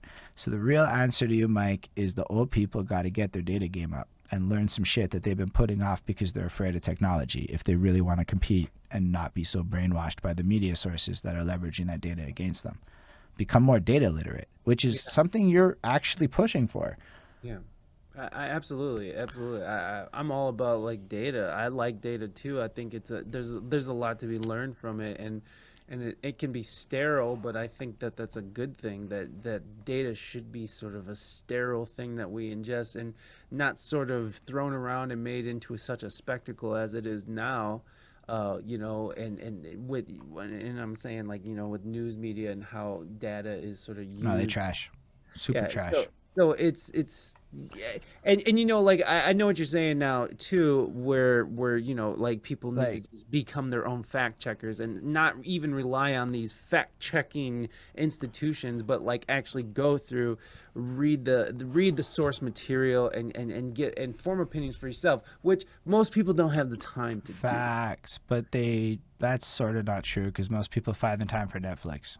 Well, they find time, right? Exactly. Well, it's it's just what people are willing not to do, and they're not what they they'd rather get this clickbait hot article, the hot take article thing, and use that as their fact Mm. That's not that. I'm I'm gonna uh, counter that. Sure. Um, I don't. Every time somebody says whatever, whatever about people, here's the truth about people: they like quality content, no Mm-hmm. matter where it comes from. News got free. That's something that changed that nobody wants to acknowledge. We all said the news is no longer worth our eight dollars a month, and so we stopped paying for good journalism, and then we got mad that the journalism got shitty, and then we refused to pay for it, and then it got shittier because now the journalist is an influencer, and they don't want to be an influencer; they want to be a journalist. And guess who did that? Guess who did that? Us, the people yeah. who stopped paying for the news because we decided we But didn't that's what the to. internet was. The internet was a uh, was an that open was- platform to discern and and, and, and put out. But who's supposed to pay for the news? The actual journalism. Who's supposed to pay for that? Yeah, exactly. And and who's supposed to play? we st- we we used to, and they were really good. Mm. We stopped, and they got really bad. So they went to the rich people and said, "Daddy, please, what do I got to do for you, Daddy?" Right. And that's what happened because we, the general population, said Netflix was worth eight dollars more than the news. So like Right. maybe there is a degree of ownership that the people, and I know a lot about content marketing, and I can justify what the fuck I just said with excessive detail, but nobody wants me to talk about ad rates and click through rates and CPMs. Nobody wants that just unless you do. Uh, But that's just- I think that's just interesting.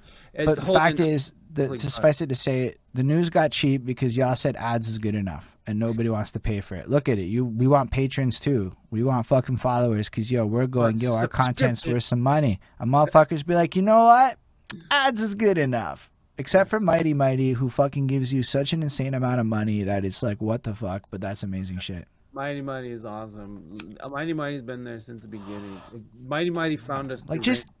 But just seeing Mighty Mighty makes me feel inspired because one day there might be a Mighty Mighty that shows up. I got a mini Mighty Mighty. It's Yeah. not quite the Mighty Mighty, but I have a mini I one. love Mighty Mighty. And by the way, I gotta do it. I gotta do it. Mighty Mighty.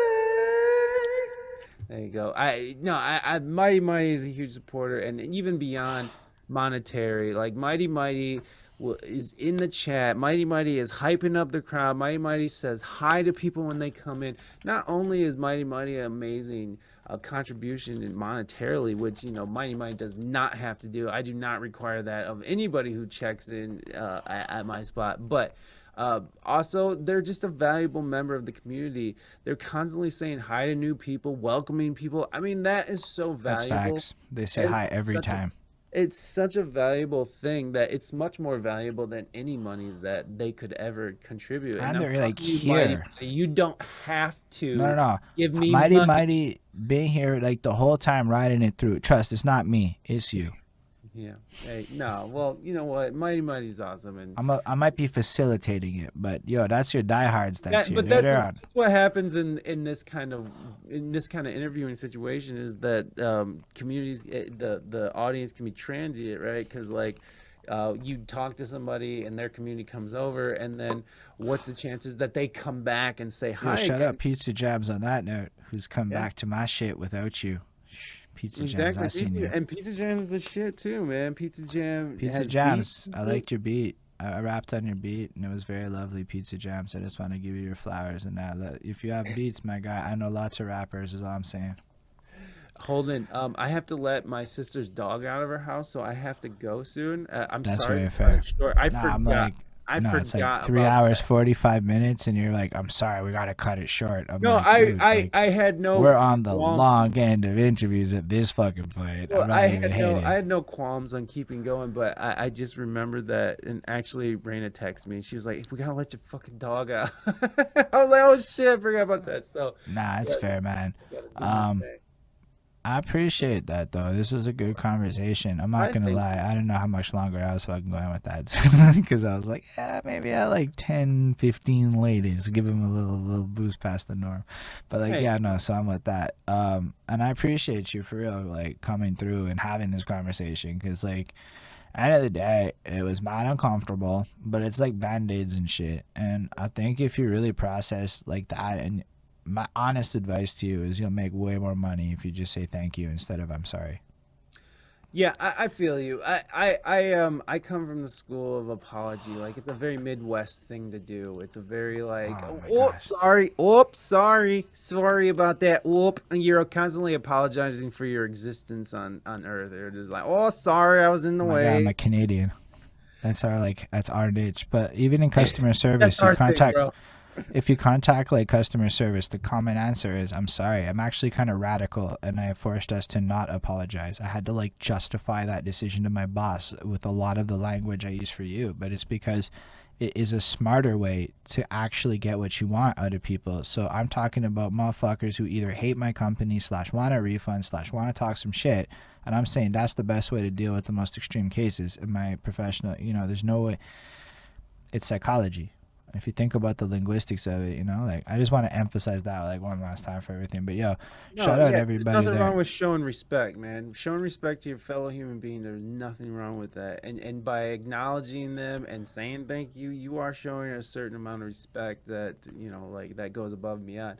I just personally am like I just have it in me to apologize if I if I do something wrong to somebody. If someone feels wronged by me, the natural reaction for me is I'm sorry. I apologize. But thanking someone and then working in an apology later, it seems You don't like- even need to apologize.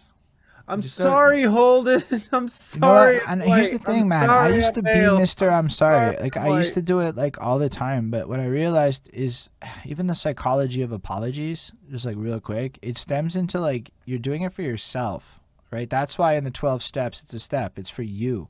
It's never really for the person you're apologizing for, which is why You want in those left off the hook. You want to be absolved of your of your actions. facts.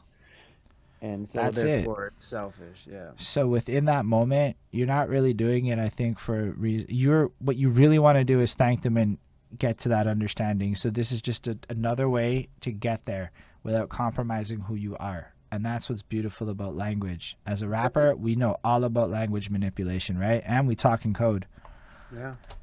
That's a that's a great information. Like I love that. I love the um I watch certain things only because it helps my my uh the way that I communicate and the way I interview.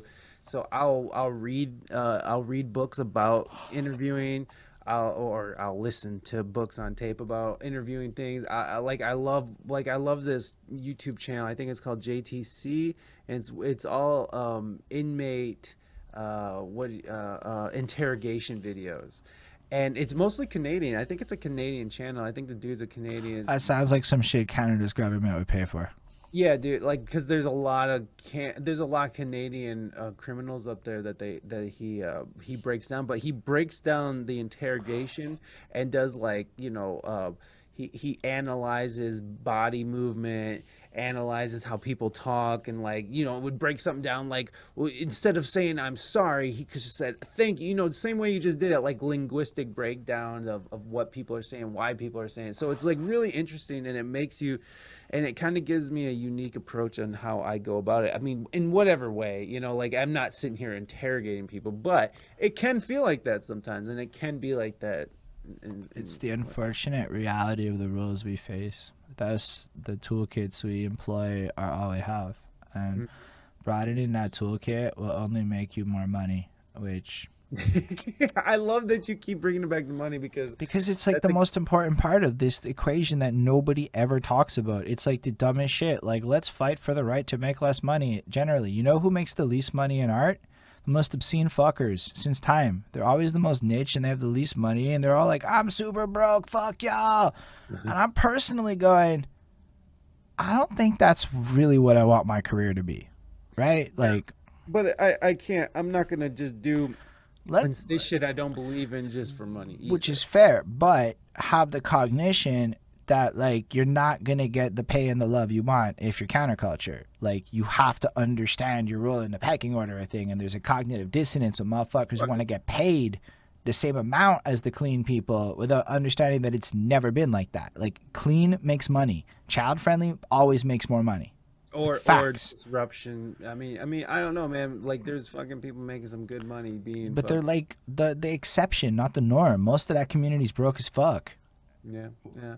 You see, you see some of these like, uh, well, you see some of these uh, alternative news sources and stuff. They they're going into that subscription model of of like because they're getting banned off YouTube and they're getting demonetized, so they are starting to sort of adopt that subscription model where they're where they're funneling people to their website where they can't be censored and stuff. So it's really interesting. Yeah, it's not just the. You know what's funny is all of my favorite left wing science YouTubers and shit are getting uh, the history YouTubers mm-hmm. are also getting censored, and they all the science and history YouTubers are doing the same thing. Yeah. It's trust. It's not. It's actually across the spectrum. It's both yeah. sides getting hit that aren't even aware that the other side's getting hit for the same thing. Both sides are making the same move, unaware. That's why my shit's called bridge the gap. Because frankly, that's the biggest issue we facing. And and you know what? I I ended up using that phrase when I was talking to somebody about the LG. Like I ended up talking to Cartagena um on the phone because we're well now we're homies, I guess. we call each other son. Uh, uh, but like he was the one who dropped the black on black crime. Now he went to Howard University. He's a he's a he's a uh, you know he's a Latino. He's a dark skinned Latino who went to Howard University, which is a uh, which is a, uh, a, historically black college, and and so he he definitely you know this is stuff that he's interested in. And so when he drops black on black crime, what about black on black crime? I mean, he's speaking from experience, and he's speaking from a place but that you said he's like, academia, right? Uh, he is academic as so fuck. let me tell you something about academia's jargon. I, again, I'm not trying to do the black on black thing. Nah, I'm just saying. No, what I'm trying to say is, but let's go back to that thing. Talking about it from experience as well. Academia's jargon be racist as fuck because it's based off of those same systems like the book I'm reading. So if we understand the jargon might come from a place that isn't necessarily like clean, then maybe he's using that words because it's how he gets paid. But maybe the language and the system and that he's in is is, is two steps shy of being what the other systems is. You know, I'm not really in academia though. It's I just, think they're kind of evil. That's it's that's just my it's two weird cents. that we don't acknowledge that there's a whole set of like uh, black and brown people who are like No, everybody like acknowledges it. It, like, Like- like people who fucking hate the idea of critical race theory, like black and brown people who hate. Dude, I don't know what the fuck critical race theory is. The idea of fucking that acknowledging fucking that you're white. It's the acknowledge. It's the idea of fucking. It, they're. It's something that they're trying to teach the kids, which is also, by the way, a lot of propaganda shit. Like people talking about, like they're trying to teach our kids to hate white people, which is a, like a big overreaction. And they, That's so but there are but there are certain things that about it that uh, my whole point was that there is a whole sect of black and brown people. A lot by the way. Not just a little a lot of black and brown people who are like i don't really like the idea that we're focusing on race all the fucking time. That doesn't make me comfortable. Why should i fucking you know like i worked really Yeah, hard but that's literally like it's you know what's crazy to me? Is the only country I see who takes that approach is the USA and maybe England. But like the rest of the world is like, bro, give me labels. Let's investigate those labels. Tell me about your culture. Oh, your culture's fucking like that's how I grew up, my guy. Multiculturalism as an ethos is real Montreal. So instead it's like tell me your labels, I'll tell you my labels, let's explore our labels together. So like I want you to be taking my fucking labels away because it makes you uncomfortable. That's not even taking into consideration what other countries on earth might think makes sense. That's some American shit. And you know what? In the context of America, love it. Internet's the whole world. That's something America does have to remember. Yeah, no, absolutely. I mean, i i- again, I'm gonna make this point in, in just in defense of America, and I know how fucked up we are, and then I have to go and I have to pee. Uh, is that fucking for for anybody who who who fucking thinks that America is this awful place? Well, stop fucking appropriating our fucking art, then, motherfuckers. Like fucking Nobody thinks America is inherently an awful place. We think your Okay. government's fucked up. yeah, and, some of the people here are fucked up too. But but No, like no, mostly we. Okay, there's a we lot of fucking- We have racism. Yes. art that fucking drives the fucking world. So fucking y'all want to hate on America? Bro, go ahead. who's the number one artist on earth right now? Drake. Drake, the Canadian Team Canada. Anyway, I Let's appreciate y'all for. Let's see how long that It's dude, the guy's like 11 years deep, my guy. He's done. He's like he okay. Is. before that, who was on top?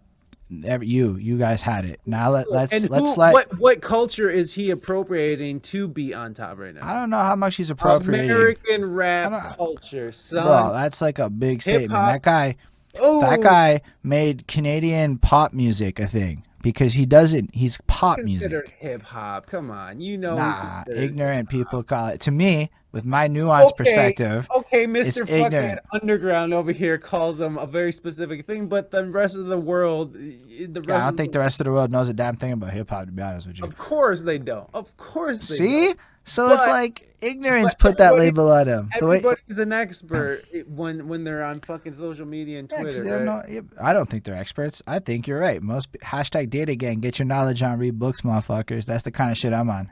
I want people to be I more do clear. like Drake, by the way, though. I do like Drake, but you know who I like better than Drake?